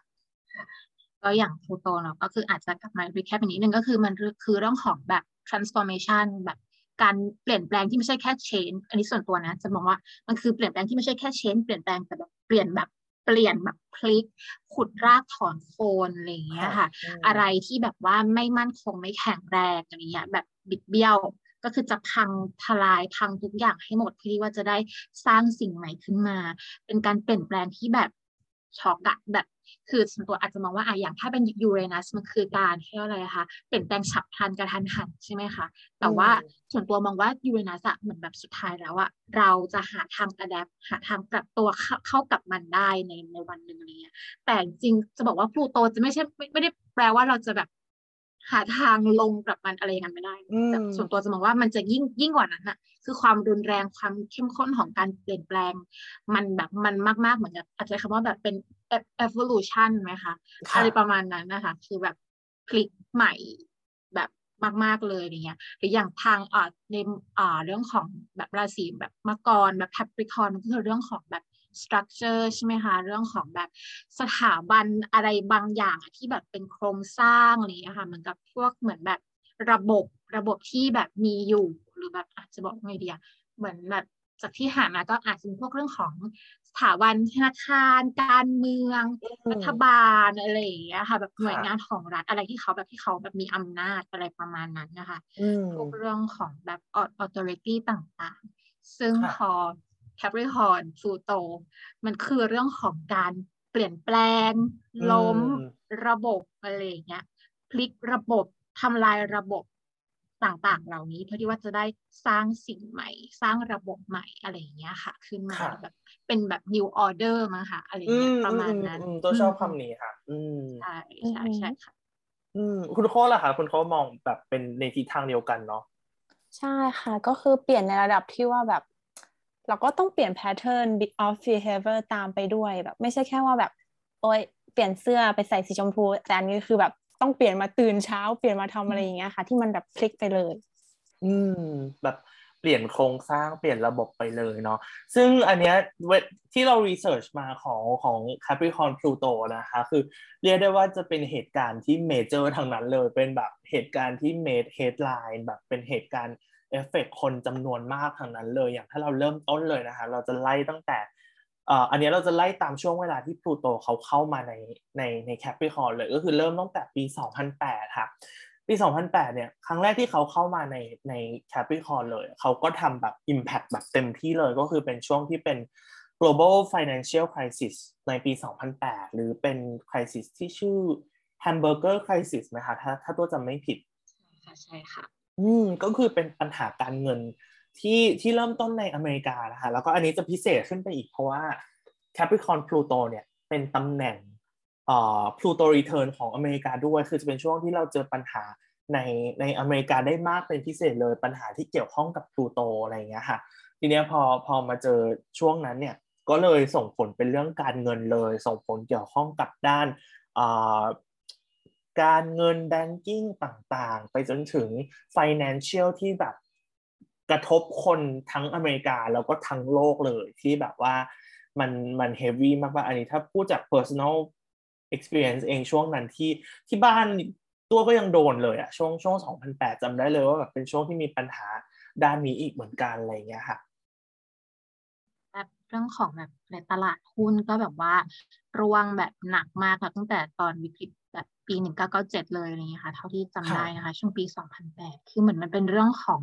อันนี้อาจจะแบบว่าเหมือนกับเป็นคลาสสังคมนิดนึงแต่อาจจะรบกวนนิดนึงนะคะ ก็คือเหมือนมันเกิดจากเรื่องของสินเชื่อด้อยคุณภาพอะไรเงี้ยค่ะเหมือนกับมันเกิดจากการที่การแบบปล่อยปล่อยกู้แล้วเหมือนทั้งลูกหนี้ลูกแบบลูกหนี้แบบครัวเรือนรายย่อยอะเหมือนกันเขาไม่สามารถที่จะ คือคือเหมือนเขาไม่สามารถที่จะชำระหนี้ได้ มันจะเกิดเป็นหนี้เสียเหมือนกับจะเป็นเรื่องของแบบเขาเรียกคนที่ปล่อยสินเชื่อคือคุณไม่ได้แบบพิจารณาอะไรอย่างเงี้ยค่ะ ให้ดีพอ ซึ่งพอมันเกิดมากขึ้นมากขึ้น มันก็เลยสะสมกลายเป็นว่าพอถึงจุดหนึ่งเนี่ยเขาอุ้มไม่ไหวแล้วอะไรอย่างเงี้ยใช่ใช่ใช่ก็จะมีช่วงตอนปี 2008 ที่เป็นธนาคารเลแมนบราเตอร์อะไรอย่างเงี้ยค่ะเป็นธนาคารเพื่อการใช่ค่ะ ก็คือล้มเลยอะไรอย่างเงี้ยค่ะซึ่งอันนี้ก็จะเป็นจุดที่แบบเอาละนี่แบบ กลายเป็นเรื่องใหญ่แหละตอนนี้ อืม ซึ่งแบบว่าเหตุการณ์ global financial crisis เนี้ยครับถ้าถ้าดูจากสไลด์เนี่ยเราจะมีวันสำคัญอยู่ 3 วันที่ที่เรายกมานะคะแล้วถ้าเราดูชาร์ตทั้ง 3 ชาร์ตเนี่ยพลูโตเป็น main player ทั้งทั้ง3ชาร์ตเลยเนาะอืมค่ะ อืม อันนี้คุณโคแบบมีมี insight ไหมครับอ่าค่ะก็คือนอกเหนือจากเรื่องของแบบพวกระบบพ วกอะไรอย่างเงี้ยจะเห็นเลยว่ามันมันเหมือนเป็นการแบบล้ม bubble ความอะไรก็ตามที่คนเขามองว่ามัน work แต่ความจริงแล้วมันไม่ work มาแต่แรกที่คุณแพรรี่พูดใช่ไหมคะ system หรือระบบที่มันไม่ได้ยั่งยืนมาแต่แรกอยู่แล้วอะ ก็นั่นแหละค่ะ ก็เจอเลย อืมล้มระนาวเลยจริงๆ ค่ะแล้วแบบ อันนี้แบบถ้าถ้าเราดูจากในชาร์ตแบบคุณโก้กับคุณคุณแพรรี่อยาก add อะไรจากในชาร์ตไหมคะที่มันดูแบบ น่าน่าพูดถึงเจ้าพลูโตตัวนี้มากเลย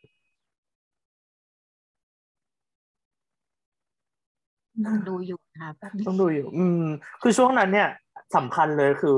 เป็นปีแรกที่ที่พลูโตเขาเข้ามาใน Capricorn ะคะแต่ในปีนั้นเองอะเขาก็ยังมีการ retrograde retrograde ก็คือเดินเดินถอยหลังเนาะก็คือเหมือนแบบเข้าเข้าออกออกอะค่ะเข้าเข้าแคปปิคอแต่ก็เดินกลับไปเข้า Sagittarius อะไรเงี้ย แล้วพอกลับไปเข้า Sagittarius เขาก็ไปอยู่ใน อ่า critical degree ไปอยู่ใน terms ของ malefic อะไรเงี้ย มันก็เลยเป็นช่วงที่ค่อนข้าง critical มากๆสำหรับตัวพลูโตเองนะคะช่วงแบบ29หรือแบบช่วงศูนย์องศาอะไรอย่างเงี้ย เป็นช่วงที่แบบว่าจะเกิดเหตุการณ์ที่แบบสำคัญสำคัญขึ้นเนาะค่ะ ใช่แล้วปีนั้นก็เลย ก็เลยเจอเรื่องสำคัญจริง ๆ affect แบบ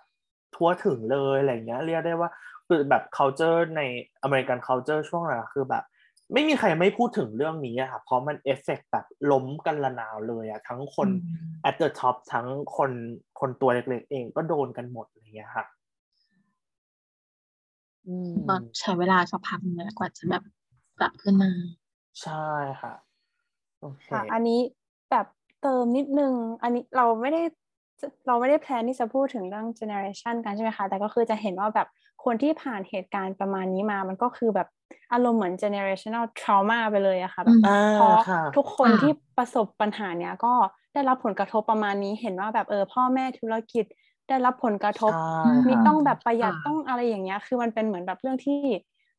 อ่า เรียกว่านิสัยบางอย่างของเขาก็ develop มาจากจุดนี้เลยเหมือนกันอืเนี่มยอืม จริงค่ะ อันนี้แบบชัดเจนเลยอะเป็น เป็นสิ่งที่มันเป็นใช้คำว่าอะไรมัน monumental มาก มันเป็นตัวที่ affect คนทั้ง generation เลยอะไรเงี้ย แล้วมันก็บิวให้ทำไมคน generation นั้นขึ้นมาเป็นแบบนี้อะไรเงี้ยค่ะ แล้วมันน่าสนใจตรงที่เจเนเรชันที่โดนเจ้าเจ้า global financial crisis เนี้ยเป็น Sagittarius Pluto เนาะ เป็นคนที่เกิดช่วงช่วง เอ่อ Sagittarius Pluto อะไรอย่างเงี้ยค่ะ ไปจนถึง Scorpio ได้เหมือนกันอือฮึก็จะเป็น Millennial กับ Gen Y อะไรอย่างเงี้ยอืมที่ที่ที่จะจะแบเจบอเติบโตมากับอ่า crisis นี้พอดี ค่ะ ใช่ โอเค ทีนี้ถ้าเรา move ไปอีกเหตุการณ์สำคัญกันบ้างนะคะ ก็จะเป็นช่วงปี 2010 ค่ะ เราจะมีอีกอันหนึงเลยที่เกิดขึ้นแบบชัดเจนคือ WikiLeaks เนาะคือเป็นอืมช่วงที่เอ่อ WikiLeaks เขาเอาข้อมูลที่เกี่ยวข้องกับสงครามในอัฟกานิสถานกับอิรักออกมาเปิดเผยนะคะว่าแบบอ่อ military ของทาง US เข้าไปทำอะไรบ้างแบบเข้าไปทำอะไรที่แบบเลวร้ายมากๆอะกับคนที่นั่นอะไรเงี้ยมี innocent people เสียชีวิตไปเท่าไหร่จากการรุกราน เรียกได้ว่าเป็นเป็น imperialism ของทาง US เลยอะที่จะพยายามแบบเอาอำนาจของตัวเองไปลงกับในใน Middle East อะไรเงี้ยค่ะ แล้วมันก็มีอืม keyword ชัดเจนโผล่ขึ้นมาตรงนี้เลยเรื่องของอำนาจเรื่องของการเป็น structure สร้าง structure ขึ้นมาอะไรเงี้ยแล้วก็เป็นการเอ่อใช้ authority ด้วยเนาะ authority ของอเมริกา authority ของ military ของอเมริกาอะไรอย่างเงี้ยค่ะอือฮึค่ะเหมือนแบบว่าถ้าดูที่ใน aspect ในแง่ของดาวก็คือ รุนแรงมาก รุนแรงมากมากชาร์ตวันนั้นมากแบบรุนแรงจริงๆมากเลย วันที่เขาลีกพอดีเนาะคือวันที่ 25ตุลาปี 2010อะนะคะอันเนี้ยถ้าถ้าใครไม่ได้ดูในสไลด์อาจจะไม่เห็นก็คือ เรามีพลูโตยูเรนัสแล้วก็ Saturn ทำ T square กัน คือทำมุม square กับ opposite กันแบบ tight มากๆ คือแน่นมากๆ เลยองศาแบบไม่เกิน 2 องศาเลยอะค่ะอือฮึ เป็นแบบ tension รุนแรงมากๆจริงๆมัน อืม แล้วถ้ามาดู keyword ของทั้งสามอันคือยูเรนัสเป็นเรื่องฉับพลันเนาะตัวการ leak เนี่ยก็คือเป็นการ leak แบบอยู่ๆก็ปล่อยออกมาอะไรอย่างเงี้ยค่ะ Saturn เป็นเรื่องแบบทหาร government ผู้นำอะไรเงี้ยพลูโตเป็นเรื่องที่แบบปล่อยออกมาแล้วมัน shocking มากทำให้เกิดการ transformation ทำให้ถูก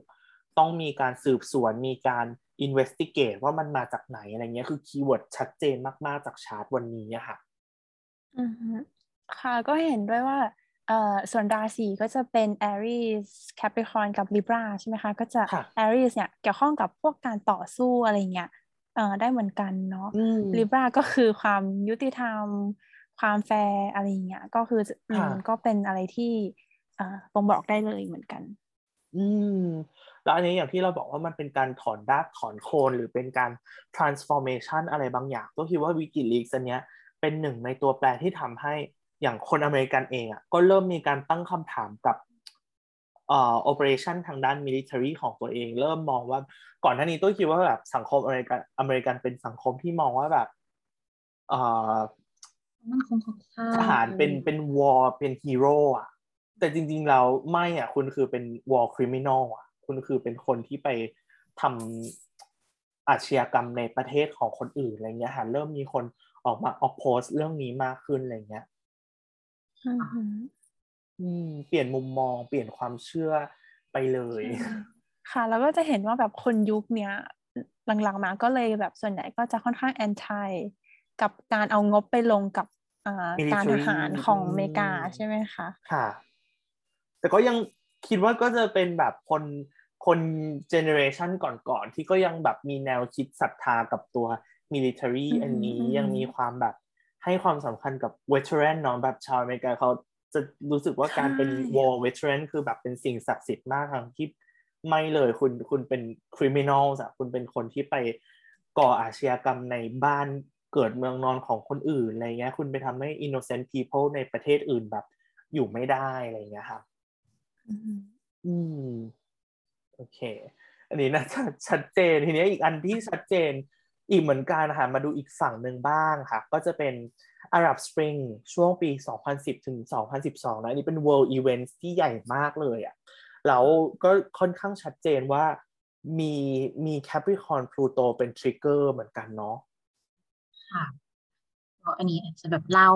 เหตุการณ์แบบรีแคปนิดนึงก็คือมันเกิดมาจากที่ประเทศตูนิเซียเนาะก็คือวันที่สิบแปด ธันวาคมใช่ไหมคะสองศูนย์หนึ่งศูนย์อะไรเงี้ยก็คือเหมือนแบบว่าเป็นเป็นคนขายผักเขาจุดไฟเผาตัวเองเพื่อที่จะประท้วงรัฐบาลตูนิเซียในขณะนั้นนะคะ ซึ่งมันก็เลยกลายเป็นเริ่มต้นที่ทำให้เกิดการประท้วงที่แบบลุกลามขยายไปทั่วประเทศเลยก็เหมือนกับว่าต้องการที่จะไม่เอารัฐบาลนี้แล้วอะไรเงี้ยค่ะ จนสุดท้ายเหมือนแบบว่าทางรัฐบาลตูนิเซียนี้จำชื่อผู้นำของเขาในขณะนั้นไม่ได้นะคะ ก็ต้องลงจากตำแหน่ง ซึ่ง จำได้ว่าเหมือนเขาแบบก็อยู่ในตำแหน่งมาแบบเป็นหลายทศวรรษอะค่ะแบบสองทศวรรษขึ้นไปก็คืออยู่มายาวนานสุดท้ายก็คือ ต้องลงจากอำนาจก็คืออยู่ต่อไม่ได้อะไรเงี้ยแล้วก็จะแบบขยับขยายไปยังประเทศอื่น ๆ ในในในภูมิภาคนั้นนะคะก็คือทางแถบอ่แอฟริกาเหนือแล้วก็มาถึงตะวันออกกลางเลยเลยด้วยซ้ำอะไรเงี้ยค่ะ มีทั้งแบบที่อียิปต์บาเรน เยเมน แล้วก็แบบที่ลีเบียก็จะมีที่คุณอากัดกัดดาฟีอะค่ะ ตอนนั้นที่ว่าก็จะเป็นข่าวดัง ซึ่ง ทีมเท่าที่เห็นนะคือผู้มีอำนาจอะคือหลักเนี่ยคือจะเป็นคนที่แบบครองอำนาจมานานๆหลายทศวรรษอะค่ะแบบบางคนคือแบบสี่สิบกว่าปีสามสิบกว่าปีแล้วแบบไม่ลงนะแล้วก็แบบประชาชนเกิดความแบบไม่พอใจไม่เอาแล้วอะไรเงี้ยค่ะคือประท้วงประท้วงแบบอยู่ต่อไม่ได้อะไรเงี้ยค่ะแต่อย่างทางของลิเบียเข้าใจว่าน่าจะแบบมีความรุนแรงมากจนเหมือนแบบทางนาโตอะไรเงี้ยค่ะกับกองกำลังยูเอ็นอย่างเงี้ยก็ต้องเข้ามาแทรกแซงช่วยเหลือพลเรือนด้วยซึ่งก็มา อะไรอะตัวความเคลื่อนไหวอันนี้ที่ซีเรียมั้งคะที่ซีเรียแต่ก็จะที่ซีเรียก็ยังก็ยังคงแบบส่งผลมาจนถึงทุกวันนี้มันก็ยังไม่ได้แบบสงบ อืมมันน่าสนใจมากที่นอกจากตัวพลูโตในชาร์นะคะแล้วเป็น Capricorn stellium เลยในในในวันนั้นอะไรเงี้ยถ้ามาดูอีกฝั่งหนึ่งคือเป็นจูปิเตอร์ยูเรนัส conjunct กัน มันคือ keyword ที่คุณพรีพูดเลยคือมันมันลามมันมันลุกลามไปทั่วทางทวีปในในอาหรับเลยอะไรเงี้ยครับ ก็น่าสนใจมากเพราะจูปิเตอร์เป็นเรื่องของการ expand เนาะการขยายออกไปยูเรนัสเป็นเรื่องที่มันฉับพลันอะไรเงี้ยค่ะมันเลยเป็นแบบพอเหตุการณ์ในตูนิเซียจุดชนวนปุ๊บ มันลามไปทั่วเลยอะลามไปทุกประเทศในแถบนั้นเลยอะไรเงี้ยค่ะอืม อันนี้คุณโคมีอยากเสริมของอาหรับสปริงไหมครับอืมไม่มีค่ะ ไม่มีเนาะแบบ เราจะเริ่มแบบไม่ค่อยแม่นละเพราะว่าเป็นเป็น world history แบบ ใช่อืมโอเค แต่คร่าวๆก็จะประมาณนี้นะคะเราจะเห็น keyword ของทั้งทั้งพลูโตกับ Capricorn เลยเป็นการพยายามเปลี่ยนแปลงแบบ government อะไรเงี้ยทุกทุกประเทศที่ที่มีอาหรับสปริงเลยคือผู้นำเขาอยู่มานานเนาะคุณพรตัวจำตัวก็ไปเปิดเปิดอ่านดูมันก็คือเป็นแบบคนที่เขาดำรงอำนาจมาอย่างยาวนานแล้วอะแล้วประชาชนคือทนไม่ไหวแล้วอะก็เลยพยายามลุกขึ้นมา ปรับเปลี่ยนมา transform อำนาจเหล่านั้นนะคะเป็น keyword ที่ชัดเจนเลยใช่ค่ะอืมโอเค ทีนี้ขยับมาเป็นปี 2014บ้างค่ะ อันเนี้ยจะเป็น financial crisis แต่ว่าจะโฟกัสอยู่ที่รัสเซียเนาะแล้วก็จะเป็นช่วงที่แบบว่ามีเหตุการณ์เพิ่มเติมขึ้นมาอีกก็คือเป็นยุทธไครเมียใช่ไหมคะถ้า ถ้าตัวจำไม่ผิดจะเกิดขึ้น 2014 ด้วยเหมือนกัน ใช่ค่ะ ก็อันนี้ค่อนข้างน่าสนใจ เพราะว่ามันมีธีมของ Capricorn อยู่หลายด้านเลย Capricorn เนี่ยนอกจากจะเป็นในเรื่องสถาบัน แล้วก็ control พวกนี้ authority อะไรพวกนี้ใช่ไหมคะ เรื่อง resource เนี่ยตรงตัวเลยจะคือน้ำมันนะคะ น้ำมันดิบ เพราะฉะนั้นเนี่ยอันนี้ก็เลยแบบเกี่ยวข้องไปหมดเลย เพราะ financial crisis ครั้งนี้มันเกี่ยวข้องกับการที่ราคาน้ำมัน ลงแบบต่ำมากแล้วคือรัสเซียเนี่ยค่อนข้างพึ่งพาน้ำมันด้วยเหมือนกันนะคะแบบส่งออกน้ำมันเยอะเหมือนกันเป็นแบบอินดัสทรีสำคัญหนึ่งเลย เพราะฉะนั้นเนี่ยพอมีเหตุการณ์นี้ก็เลยจำเป็นต้องเอ่อความจริงก็ไม่ค่อยแม่นประวัติศาสตร์นะคะแต่ก็คือหลังจากมีเหตุการณ์นี้ก็เลยมีการบุกไครเมียบุก ซึ่งตอนนั้นเป็นส่วนหนึ่งของยูเครนอะไรเงี้ยค่ะ แล้วก็เออให้ไครเมียมาเป็นส่วนหนึ่งของรัสเซียแทนอะไรอย่างนี้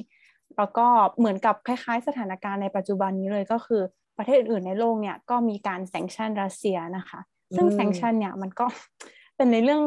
control อยู่เหมือนกันเนาะค่ะ ก็อีเป็นอีกธีมหนึ่งของ Capricorn ด้วยเหมือนกัน ค่ะ อืมก็ยังคือยังเป็นปัญหาที่ยังไม่จบอะยังยังอยู่เกี่ยวข้องกับ Capricorn พลูโตเนี่ยตั้งแต่ 2014 มาจนตอนนี้ก็ยังโผล่ขึ้นมาอีกเนาะใช่ค่ะ อืมอย่างถ้าเราดูชาร์ตในจริงๆมันมีวันที่ทริกเกอร์ ตัว financial crisis นี้มากๆ ก็คือวันที่ 16 ธันวาปี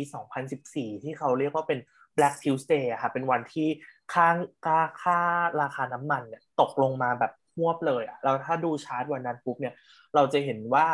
มี key player เป็น Pluto เป็น Uranus แล้วก็ Nodes อีกอะไรเงี้ย ก็คือมันแบบมีเรื่องของความฉับพลันเกิดขึ้นอีกเหมือนกันในชาร์ตนะค่ะ อืม อันนี้คุณปริมีอยากเสริมของของอีเวนต์นี้ไหมคะไม่มีค่ะ แต่ว่าอาจจะนิดนึงว่าเหมือนเขาทำ aspect by degree ด้วยเนาะอืมค่ะด้วยใช่ เป็นช่วงที่อ่าพลูโตกับอ่าพลูโตจะพูดว่า Aquarius พลูโตกับยูเรนัสทำมุม square กันพอดีเลยที่สิบสององศา อืม น่าสนใจมาก โอเคค่ะ ทีนี้มาดูเหตุการณ์สดสดร้อนๆก็ก็ไม่สดสดสดร้อนๆเราสองปีล้วก็คือโควิดนี่เองเนาะโควิดค่ะ เป็นวันแรกเลยเนาะที่เขาเจอเคสโควิดนอกประเทศจีนนะคะ เป็นวันที่ 12 January ปี 2020 ซึ่งวันนั้นเนี่ย เป็นวันที่ดาวเสาร์อะค่ะ คอนจังกับพลูโตพอดีเลยที่ 22 องศา อ่า แล้วก็จะเป็นวันที่เราเจอ ผู้ป่วยโควิด คนแรกในประเทศไทยเนี่ยแหละเป็นประเทศแรกที่พบโควิดนอกประเทศจีนนะครับ ก็ชัดเจนมากๆคือ เราคิดว่าช่วงเนี้ยช่วงปีสองปีเนี้ย เป็นช่วงที่เราเห็น keyword ของพลูโตชัดเจนที่สุดเลยอะ่ะ เพราะว่าอย่างที่เราพูดกันก่อนหน้านี้เลยค่ะว่าพลูโตเป็นการรื้อถอนระบบต่างๆทำลายโครงสร้างต่างๆ เราก็คือพูดได้เลยว่าช่วงสองปีเนี้ย ไม่มีธุรกิจไหนเลยที่ถูกเอฟเฟกจากแบบไม่มีใครรอดพ้นเอฟเฟกของโควิดได้เลยอะทุกธุรกิจทุกอุตสาหกรรมเลยอะถ้าถ้าเรานึกนึกอุตสาหกรรมไหนมาก็คือเอฟเฟกหมดเลยอะค่ะมันค่อนข้างแบบตรงตัวแล้วก็ออบเวียสสุดๆเลยกับสำหรับอันนี้ อือฮึอืมแล้วมันก็แบบชาติเนี้ยมีนัยยะสำคัญตรงที่ว่ามันบอกบอกว่าเอ่อโควิดจะไม่ใช่แค่โรค ในพื้นที่ของประเทศจีนแล้ว แต่เตรียมขยายไปทั่วโลกอะไรอย่างนี้ด้วยใช่ไหมคะ ก็เป็นคอนจังซ Saturn Pluto พอดีเลย ใช่ค่ะ อืม เราแบบเป็น Capricorn Stellium ด้วย Capricorn Stellium เลยพูดเรื่องแบบ control เข้าไปอีกเพิ่มเรื่อง control เข้าไปอีก แต่เป็น control ที่ไม่ใช่ control by รัฐหรือ control by ผู้มีอำนาจนะคะแต่เป็น control ผ่านตัวโรคระบาดเนี้ยเป็นตัว control ที่เกิดจากแบบ โรคอันนี้มันทำให้เราอยู่ใกล้กันไม่ได้ สัมผัสกันไม่ได้ เรามีต้องมีคอนโทรลซึ่งกันและกันอะไรเงี้ยค่ะ อือฮึถ้าดูในแง่องศาก็คือจะอยู่ที่เขาจะคอนจังอันที่ 22 องศาเนาะซึ่งมันก็ถือว่าเป็นเป็น critical degree อีกเหมือนกันอะคือเหมือนถ้าจะว่า 22อะมันเหมือนมันจะเป็นสองคำที่หวังบอกว่าเหตุการณ์เนี้ยเป็นสิ่งที่ มันเกิดแล้วมันจะส่งผลมันจะมีเอฟเฟกบางอย่างที่จะกระทบต่อไปอีกยาวนาน คือเหมือนเข้าใจว่าถ้าถ้าตามทฤษฎีแบบเรื่องของดีกรีอะยี่สิบสองเป็น Capricorn ไหมครับ ใช่ใช่ค่ะใช่ค่ะเป็น Capricorn ด้วย มันก็ยิ่งย้ำทีมความ Capricorn เข้าไปอีก ว่ามันจะอยู่ไปอีกนานอะไรอย่างเงี้ยค่ะ ทุกอย่าง lead ไปที่ Capricorn หมดเลยตอนนั้น แล้วแบบ Saturn ในแคปิคอนเข้าไปอีกเราก็เลยแบบ ยิ่งขยาย keyword เหล่านั้นเข้าไปค่ะเรื่องของแบบหรือรื้อถอนโครงสร้างทุกอย่างก็ยังนึกอยู่แล้วแบบ เออ มันมัน peak ที่เราเกิดมาในช่วงนี้ พอดีเรามาเห็นทุกทุกอุตสาหกรรม ทุก industry ได้รับผลกระทบตรงนี้เหมือนกันหมดอะไรเงี้ยค่ะ เป็นอีเวนท์ที่แบบเปลี่ยนโลกจริงๆ มีการเลิกจ้างอะไรอย่างเงี้ย ก็จะแบบเห็นได้เยอะมากในช่วงแบบแบบปีสองปีที่ผ่านมาหรือว่าถ้าเป็นธุรกิจไหนที่ดูทรงแล้วแบบ ไม่น่าที่จะแบบเขาอะไรอะหมิ่นเหม่ทรงทรงง่อนแง่นง่อนแง่นไม่น่าจะไปต่อแล้วพอเจอโควิดมาก็ล้มไปเลยล้มเลยอะไรอย่างเงี้ยค่ะ แบบถ้าจะเห็นบางทีแบบร้านรวมอะอันไม่ไม่ใช่แค่ในไทยย่านธุรกิจหรือแบบสยามหรือแบบประเทศอื่นๆอย่างเงี้ยเกาหลีแบบย่านที่แบบเป็นย่านที่ท่องเที่ยวอะ แบบเวลาแบบมีคนถ่ายรูปใช่ไหมคะคือปิดกันไปแบบไปหมดเลยอะไรอย่างเงี้ยอืมมันคือมันก็ส่งผลจริงๆ เรามันค่อนข้างไอรอนิกนะคะตัวมองว่าแบบ สิ่งหนึ่งที่ตัวคิดคิดช่วงนั้นคือเอ่อช่วง 2020 ที่แบบโควิดแรก ๆ เราจะเห็นแบบ ร้านอาหารโรงหนังสถานที่ต่างๆ มีการแบบอัปโหลดรูปว่าเออเรามีการทำความสะอาดเคลียร์เชื้อโรคโควิดอะไรเงี้ยแล้วลูกตุ๊กก็มานั่งนึกว่า แล้วก่อนหน้านี้คุณไม่ทำหรอทำไมก่อนหน้าที่ไม่มีโควิดอะเราถึงไม่ให้ความสำคัญกับเรื่องเหล่านี้กับเรื่องความสะอาดกับเรื่องเชื้อโรคอะไรอย่างเงี้ยค่ะ ทำไมเราถึงต้องรอให้โควิดเกิดขึ้น ตัวรู้สึกว่ามัน มันก็กลับไปที่ตัวแคปิคอนอีกอะว่า คือถ้าคุณให้ความใส่ใจกับเรื่องอะไรบางอย่างมาตั้งตั้งแต่แรกแล้ว มีมี sustainability เกี่ยวกับด้านนั้นมาแต่แรกแล้วอะถ้าถ้ามาเจอโควิด คุณอาจจะไม่ไม่ได้รับเอฟเฟกขนาดนี้แต่เพราะว่าแบบเราขาด sustainability ตรงนี้ไปแต่แรกอยู่แล้วอะมันเลยทำให้ทุกอุตสาหกรรมล้มไปตามๆกันนะคะ อืมพูดถึงโควิดแล้วก็นึกขึ้นมาได้ว่า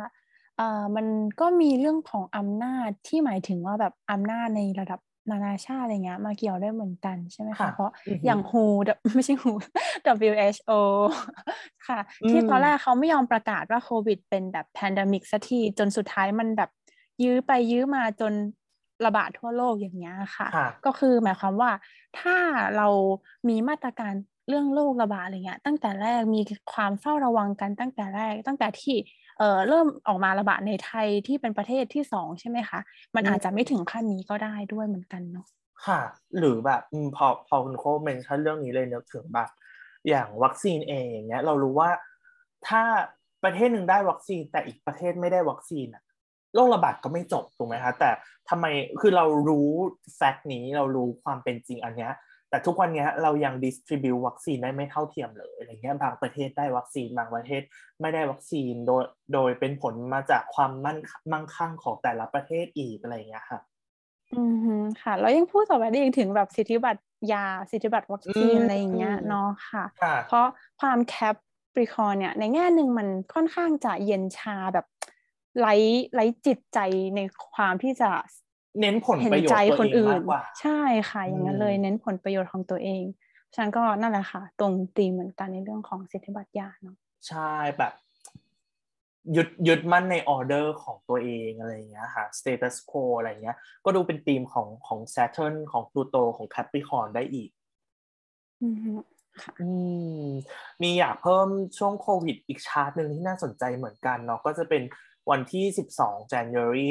2020นะคะก็จะเป็นอีกวันหนึ่งที่น่าสนใจ เพราะว่าวันนั้นจะเป็นวันที่ Jupiter conjunct กับพลูโตแล้วก็เป็นเหมือนแบบช่วงแรก ๆ เลยที่ทั้งโลกเนี่ยมีการ quarantine จริง ๆ อะไรเงี้ยโดยเฉพาะประเทศกลุ่มแรก ๆ ที่เจอกับโควิด เช่น USA หรือในไทยเองอะไรเงี้ยก็จะเป็นช่วงที่เราเริ่มควอรันทีนจริงจังมากขึ้นอะไรเงี้ยค่ะ อือ ค่ะ ถ้าดูแบบในชาร์เนี่ยจะเห็นว่าแบบ Malefic ทั้งสองนอมากับ Saturn ไปอยู่ที่ Aquarius ซึ่งอ่าก็เป็นอีกหนึ่งราศีที่เกี่ยวข้องกับการ control การ include exclude อะไรเงี้ยด้วยเหมือนกันเป็นหนึ่งในราศีของ Saturn ค่ะ ค่ะ แล้วเขาจะคอนจังกันอีกแล้วเนาะเดี๋ยวต้นเดือนเมษายนเนี่ย เราจะมีมา Saturn คอนจังกันแบบแบบในวันที่ ช่วงช่วงต้นสองพันยี่สิบเลยอะค่ะ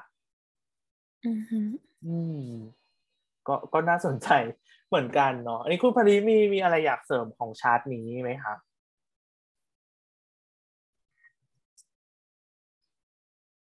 คุณพริหายไปได้ยินไหมคะได้ยินค่ะโอเคเอาอันนี้บอกว่าอันนี้ยังยังไม่มีค่ะ ยังไม่มีเนาะโอเคค่ะ ทีนี้มาดูชาร์ตสุดท้ายกับประเด็นสุดท้ายที่เราอยากพูดกันวันนี้นะคะ ก็คืออีกอันหนึ่งเลยที่ค่อนข้าง major มาก ๆ ของพลูโตที่เพิ่งผ่านมาสด ๆ ร้อน ๆ เลยก็คือ วันที่ 3 มีนาค่ะ2022 เนี่ยแหละที่ดาวศุกร์กับดาวอังคาร แล้วก็พลูโตเนี่ยเขา conjunct กันเขามารวมกันเลย 3 ดาวค่ะที่ 27 องศาของ Capricorn ทีนี้เกิดอะไรขึ้นในช่วงนี้ก็คือ สงครามในยูเครนเนาะแต่จริง ๆ วันนี้วันที่สามมีนาเนี่ยไม่ใช่ไม่ใช่วันที่ trigger นะคะแต่ก็เป็นหนึ่งหนึ่งในช่วงเริ่มต้นมาเนี่ยคือตุ้ยคิดว่ามันมันเอฟเฟกมาก่อนหน้านี้แล้วว่าตั้งแต่ Venus retrograde แล้วก็เข้าไปconjunct พลูโตอะไรเงี้ยค่ะช่วงแบบต้นต้น January อะไรเงี้ยเราอาจจะเริ่มได้ยินข่าวที่แบบ มันมี tension อะไรบางอย่างเกิดขึ้นในในยูเครนกับรัสเซียอะไรเงี้ย แต่มาช่วงท้ายกุมภาเนี่ยแหละที่ที่มันเริ่มชัดเจนขึ้นช่วงที่วีนัสกับ Mars เขา conjunct กันช่วงแรกๆอะแล้วก็ช่วงวันที่ 3 เนี่ย มาเจอพลูโตเข้าไปอีก มันเลยยิ่งเพิ่มความ intense ของcrisis นี้เนาะอืมค่ะ อืม ใช่ลืมไปเลยว่า keyword หนึ่งของพลูโตก็คือความ intense ด้วยเหมือนกัน อืมค่ะใช่ อันนี้คุณภริแบบมีเพิ่มเติมของของยูเครนตรงนี้ไหมคะถ้าเป็นอันนี้ถ้าดูจากชาร์ตตรงนี้นะก็จะเห็นว่าอาจมีแบบดาวศุกร์ดาวอังคารแล้วก็พลูโตใช่ไหมคะคือ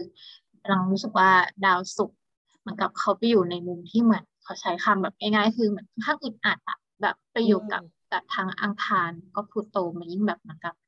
เขาเรียกว่าอะไรอะค่ะทำให้สถานการณ์มันดูไม่ มันดูไม่มีความผ่อนปรนไม่มีความรีลีฟมันดูแบบเต็มไปด้วยความเครียดดูเป็นเป็นไปด้วยแบบโทสะได้ไหมคือแบบทั้งทั้งอังคารแล้วก็ทั้งฟูโตเลยอย่างเงี้ยค่ะ ก็เลยรู้สึกว่ามันกับมันค่อนข้างเข้าเทียมกับเรื่องของวอลเนาะเรื่องของสงครามว่าคุณไม่ได้แบบอยู่ในจุดที่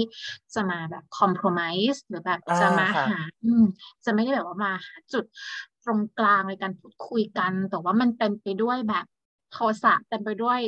สิ่งที่แบบรอวันที่จะระเบิดทุออกมาเลยอืมเป็นเป็นความต้องการอยากใช้อำนาจอย่างเดียวพูดอย่างนี้ดีกว่าแบบ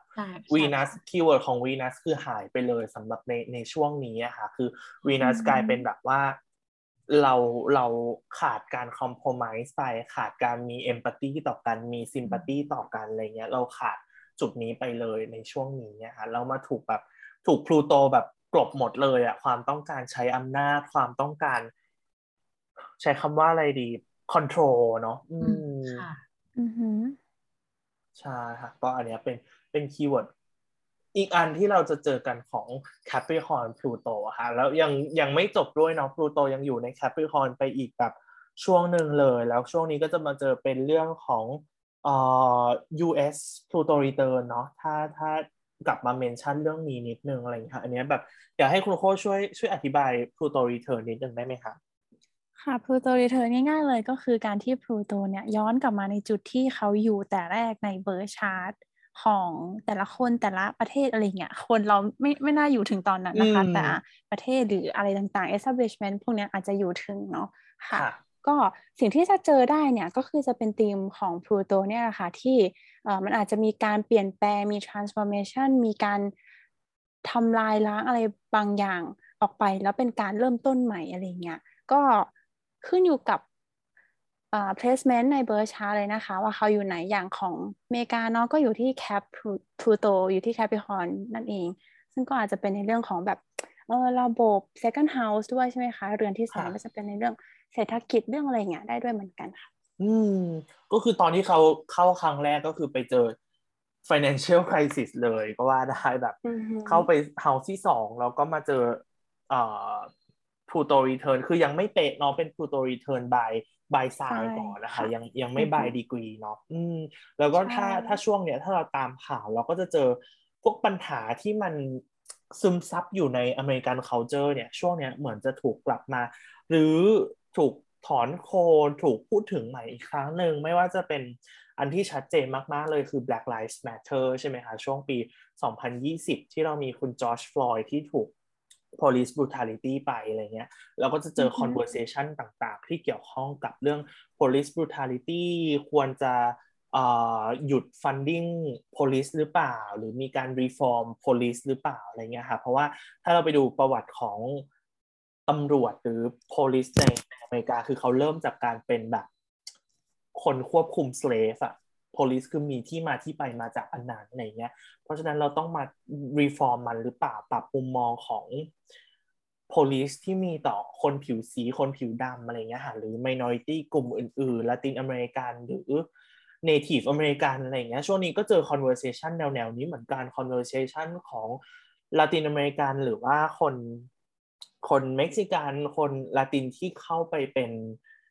immigrant ใน US อะไรเงี้ยค่ะช่วงนี้เราก็จะเจอ conversation เหล่านี้เราอาจจะเคยเห็นรูปแบบในไอซ์เนาะที่เขา detain คน immigrant ไว้ในแบบใน cage ในในกรงอะไรบางอย่างอะไรเงี้ย มันแบบ เราเห็นแล้วเรารู้สึกว่ามัน shocking มากเลยเราควรจะทำอะไรกับมันหรือเปล่าทำไมทำไม US government ยังไม่ทำอะไรกับตรงนี้สักทีอะไรเงี้ยค่ะเราจะเห็น problem ที่เกี่ยวข้องกับ minority เยอะมาก anti Asian hate อีกอะไรเงี้ยค่ะเราเจอแบบ การ attack ที่มีต่อคนคน Asian American หรือคน Asian เลยอะไรเงี้ย ซึ่งมันเป็นปัญหาในอเมริกาที่ไม่เคยถูกสะสางเลยแบบอืมเอ่อในอดีตเราก็จะเคยเห็นแบบพวก massacre ที่ที่เขาทำกับคนเอเชีย ก็ยังไม่เคยมีการที่ US เขา recognize ปัญหาเหล่านี้ในอดีต หรือลุกขึ้นมาขอโทษ คน Asian American ที่ได้รับผลจากตรงนี้อะไรเงี้ยค่ะ Native ก็เจอเหมือนกันเนาะต้องเคย เพิ่งเห็นข่าวที่เป็นแบบว่าใช่ค่ะ โรงเรียนให้ให้ Native American ในจริงๆเป็นในแคนาดาหรือเปล่าที่เขาแบบขุดเจอศพเด็กอืม Native อะที่ถูกฝังไว้ในโรงเรียนอะไรอย่างเงี้ยแบบนานมาแล้วอะไรอย่างเงี้ยค่ะก็คือเป็นเป็นอีกอันหนึ่งที่ก็รู้สึกว่ามันชัดเจนเหมือนกันว่าเป็นปัญหาที่อเมริกัน culture ยังไม่เคยสะสางมันเลยชาวเนทีฟที่แบบ ถูกแย่งแลนด์ไปแล้วยังถูกขับไล่ไม่ให้แบบมี establishment ในในอเมริกาอีกอะไรเงี้ยกลายเป็นคนที่ถูกลืมไปแล้วอะในในแผ่นดินอเมริกาอะไรเงี้ยค่ะก็เป็นอะไรที่น่าสนใจเหมือนกันที่จะได้เจอกันในช่วงนี้ค่ะนี่แล้วแบบยังจะมีในเรื่องของระบบ อันเนี้ยอาจจะเป็นความต้องการส่วนตัวด้วยแต่เรื่อง ระบบเศรษฐกิจรวมไปถึงระบบทุนนิยมอะไรอย่างเงี้ยด้วยเหมือนกันอ่าค่ะใช่ไหมคะเพราะจะเห็นเลยว่าแบบอย่าง healthcare student loan อะไรอย่างเงี้ยที่มันเป็นแบบการที่รัฐอ่าค่อนข้างจะเห็นแก่เงินมากๆรวมไปถึง housing ด้วยเหมือนกันใช่ไหมคะ จนอืมทำให้อ่าสภาพความเป็นอยู่ของคนอเมริกันเองเนี่ยก็ไม่ได้ดีไปเท่าไหร่เลยอย่างเงี้ยค่ะค่ะใช่รักษา รักษาตัวที่โรงพยาบาลทีแบบล้มละลายหรืออะไรอย่างเงี้ยค่ะอืมคือแบบต้องเป็นปัขาญยหาบ้าค้านงเพื่อคารักษามากจมะเร็งริงอะไรอย่างเงี้ยอืๆมใช่ แล้วก็เริ่มมีการพูดถึงมีการเรียกร้องมากขึ้นเรื่อยๆค่ะ ค่ะอ่าก็เป็นอีกหนึ่งอีกหนึ่งท็อปิกที่น่าสนใจสำหรับอ่า Pluto in Capricorn นะคะ ก็ถึงตรงนี้คุณโค้ชคุณพาริมีแบบอยากเสริมอะไรของของ Capricorn Pluto ตรงนี้ไหมคะถ้าเห็น อีกอย่างหนึงจะแบบเป็นเคสเพิ่มอย่างเช่นเรื่องของทางตาอ่าทางตาลิบันไหมคะ ที่แบบว่ากลับมาอืมอยู่แบบกลับมาครองอำนาจอะไรอย่างเงี้ย ช่วงอืมเมื่อประมาณสิงหาคมเนาะถ้าจะไม่ผิดอะที่แบบยึดค่ะเมืองหลวงได้อะไรเงี้ยแล้วก็ทำให้เขาเรียกว่าอะไรคะผู้หญิงอะไรเงี้ยที่อยู่ในประเทศอะเหมือนแบบรู้เลยว่าแบบอนาคตของตัวเองแบบว่ามัน เสี่ยงกับการที่จะเกิดอะไรบ้าง แบบเสรีภาพหรือสิทธิในการใช้ชีวิตอะไรต่างๆ มันเหมือนแบบ มันกำลังจะแบบหายไปก็คือเหมือนแบบมีความกังวลมีความกลัวหลังจากที่แบบตาลิบันกลับมาอะไรเงี้ยถึงแม้ว่า พยายามจะบอกว่าจะทำอะไรต่างๆมากขึ้นอะไรเงี้ยอืมแต่เราก็ไม่สามารถเชื่อคำของเผด็จการพวกนี้ได้อยู่แล้วอะไรอย่างเงี้ยก็ไปใช่หมคะเจอกับเนปจูนแล้วก็ยูเรนัสอีกใช่ค่ะใช่ค่ะทอรัสยูเรนัสอีกอืมอืมประมาณนั้นใช่ ก็คือแบบอือฮึอันเนี้ยก็คือเราทำให้เห็นว่ารูทของหลาย ๆ ปัญหาในช่วงนี้นะคะ ทั้งเป็นอาจจะเป็นทั้งในแง่ดีด้วยแง่ร้ายด้วยก็อาจจะมีอืมเป็น manifestation อะไรบางอย่างของสามดาวนี้ได้เนาะก็อันเนี้ยค่ะเป็นเป็นประเด็นหลักเลยที่เราอยากเมนชั่นกันในวันนี้นะคะ ก็เอ่อคิดว่าน่าจะใช้เวลากันพอสมควรแล้วเนาะอันเนี้ยแบบวันนี้อือหือเน้น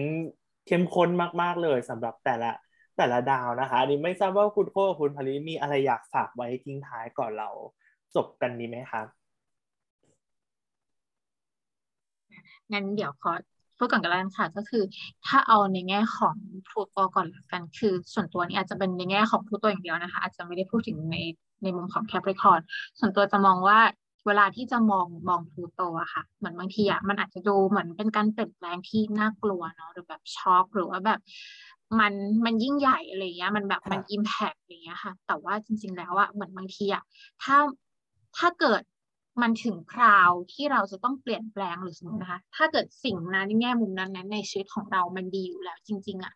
ส่วนตัวมองว่าดาวมันอาจจะเข้ามาเทสมาทดสอบอะไรบางอย่างแต่มันก็คงจะไม่ถึงขั้นทำให้อะไรทุกอย่างมันพังทลายหายไป แต่ว่าถ้าเกิดว่าเหตุการณ์ในชีวิตของเราณณวันนั้นอะเกิดมันเกิดเกิดการเปลี่ยนแปลงที่แบบพลิกจริง ๆ มันต้องแบบ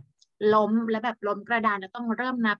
หนึ่งใหม่อะไรอย่างเงี้ยค่ะ ส่วนตัวก็มองว่ามันก็เป็นเขาเรียกอะไรอะคะ มันก็เป็นบทเรียน มันก็เป็นทีมที่เหมือนแบบครูโตให้อะค่ะ ว่าแบบเอออย่าไปกลัวการเปลี่ยนแปลง เพราะแบบบางทีมันอาจจะนำพาสิ่งที่ดีกว่าอะไรอย่างเงี้ยค่ะ การแบบอะไรอะเกาะตั้งของสิ่งที่มันจะมั่นคงแข็งแรงถาวรแล้วมันก็จะอยู่กับเราไปอย่างยั่งยืนยาวนานมากกว่าก็ได้อะไรประมาณนั้นอืนะคะมค่ะใช่อือหือ คุณโค้คุณโค้ล่ะคะคุณโค้มีแบบมีเทคออนออนสามดาวนี้ยังไงบ้างไหมเอ่ยค่ะก็ไม่มีอะไรแต่นี้เป็น personal concern นิดนึงก็คือเรื่องเนปจูนเนี่ยแหละค่ะ ที่ว่าอ่าความเชื่ออะไรเงี้ย มันก็สามารถมาพร้อมกับความหลอกลวงความอะไรเงี้ย ได้อยู่แล้ว เพราะงั้นใน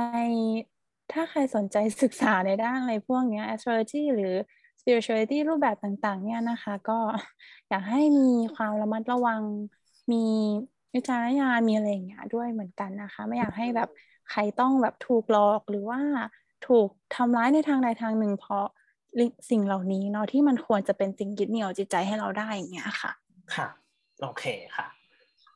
ได้เลยสำหรับตัวนะคะตัวมีแบบว่า วันนี้เราเราเน้นเป็นด้าน Monday Astrology เนาะแต่ตัวคิดว่าน่าจะมีหลายคนที่รู้สึกว่าสนใจ สามดาวนี้แล้วไปมองในบทบาทของ personal astrology นะคะตัวก็มีมีหนังสือเล่มหนึ่งค่ะอยากแนะนำคือ เป็นหนังสือชื่อว่า The Gods of Change ค่ะเป็นหนังสือที่เราที่ตัวอ่านอยู่ตอนนี้ก็คือเขาจะเกี่ยวข้องกับเรื่องแบบทั้ง Uranus Neptune Pluto เลย เขาจะมาดูว่า 3 ดาวนี้เขา cause pain หรือ cause crisis ยังไงบ้างเวลาเจอ transit ของ 3 3 ดาวนี้ค่ะเขียนโดยคุณ Howard s a s p o r t a s เป็นแบบ astrologer ท่านหนึ่งที่ที่โตก็แบบติดตามงานเขียนมาเยอะเหมือนกัน แล้วก็เล่มนี้โตรู้สึกว่าดีมากๆเลยเป็นเป็นเล่มที่ balance หลาย ๆ อย่างไว้รวมกันนะคะ balance เรื่องแบบว่าทั้ง transit ของทั้ง 3 ดาวนี้ที่มาแล้วก็พูดถึงว่า ความเปลี่ยนแปลงของทั้ง 3 ดาวเนี้ยเป็นในแง่ไหนได้บ้างอะไรเงี้ยค่ะแล้วก็มีการเเขียนเกี่ยว เกี่ยวข้องกับมิโทโลจีด้วยนะ เป็นการแบบเบสมาจากมิโทโลจีของกรีกโรมันด้วยนิดนึงอะไรเงี้ยค่ะเขาก็ทำให้เราเห็นภาพตรงนี้ขึ้นอันนี้เป็นเล่มหนึ่งที่อยากอยากแนะนำค่ะชื่อว่า The Gods of Change Pain Crisis and the Transits of Uranus Neptune and Pluto ของคุณ Howard s a s p o r t a s ค่ะโอเคค่ะ ก็คิดว่าวันนี้เราใช้เวลากันเต็มที่แล้วแหละเนาะก็วันนี้อยากจะ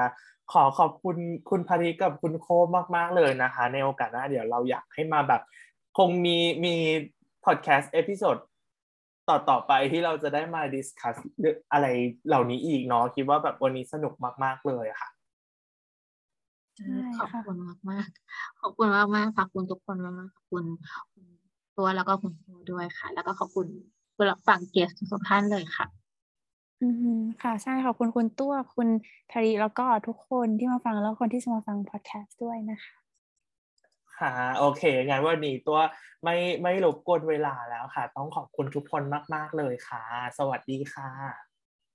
สวัสดีค่ะ สวัสดีค่ะ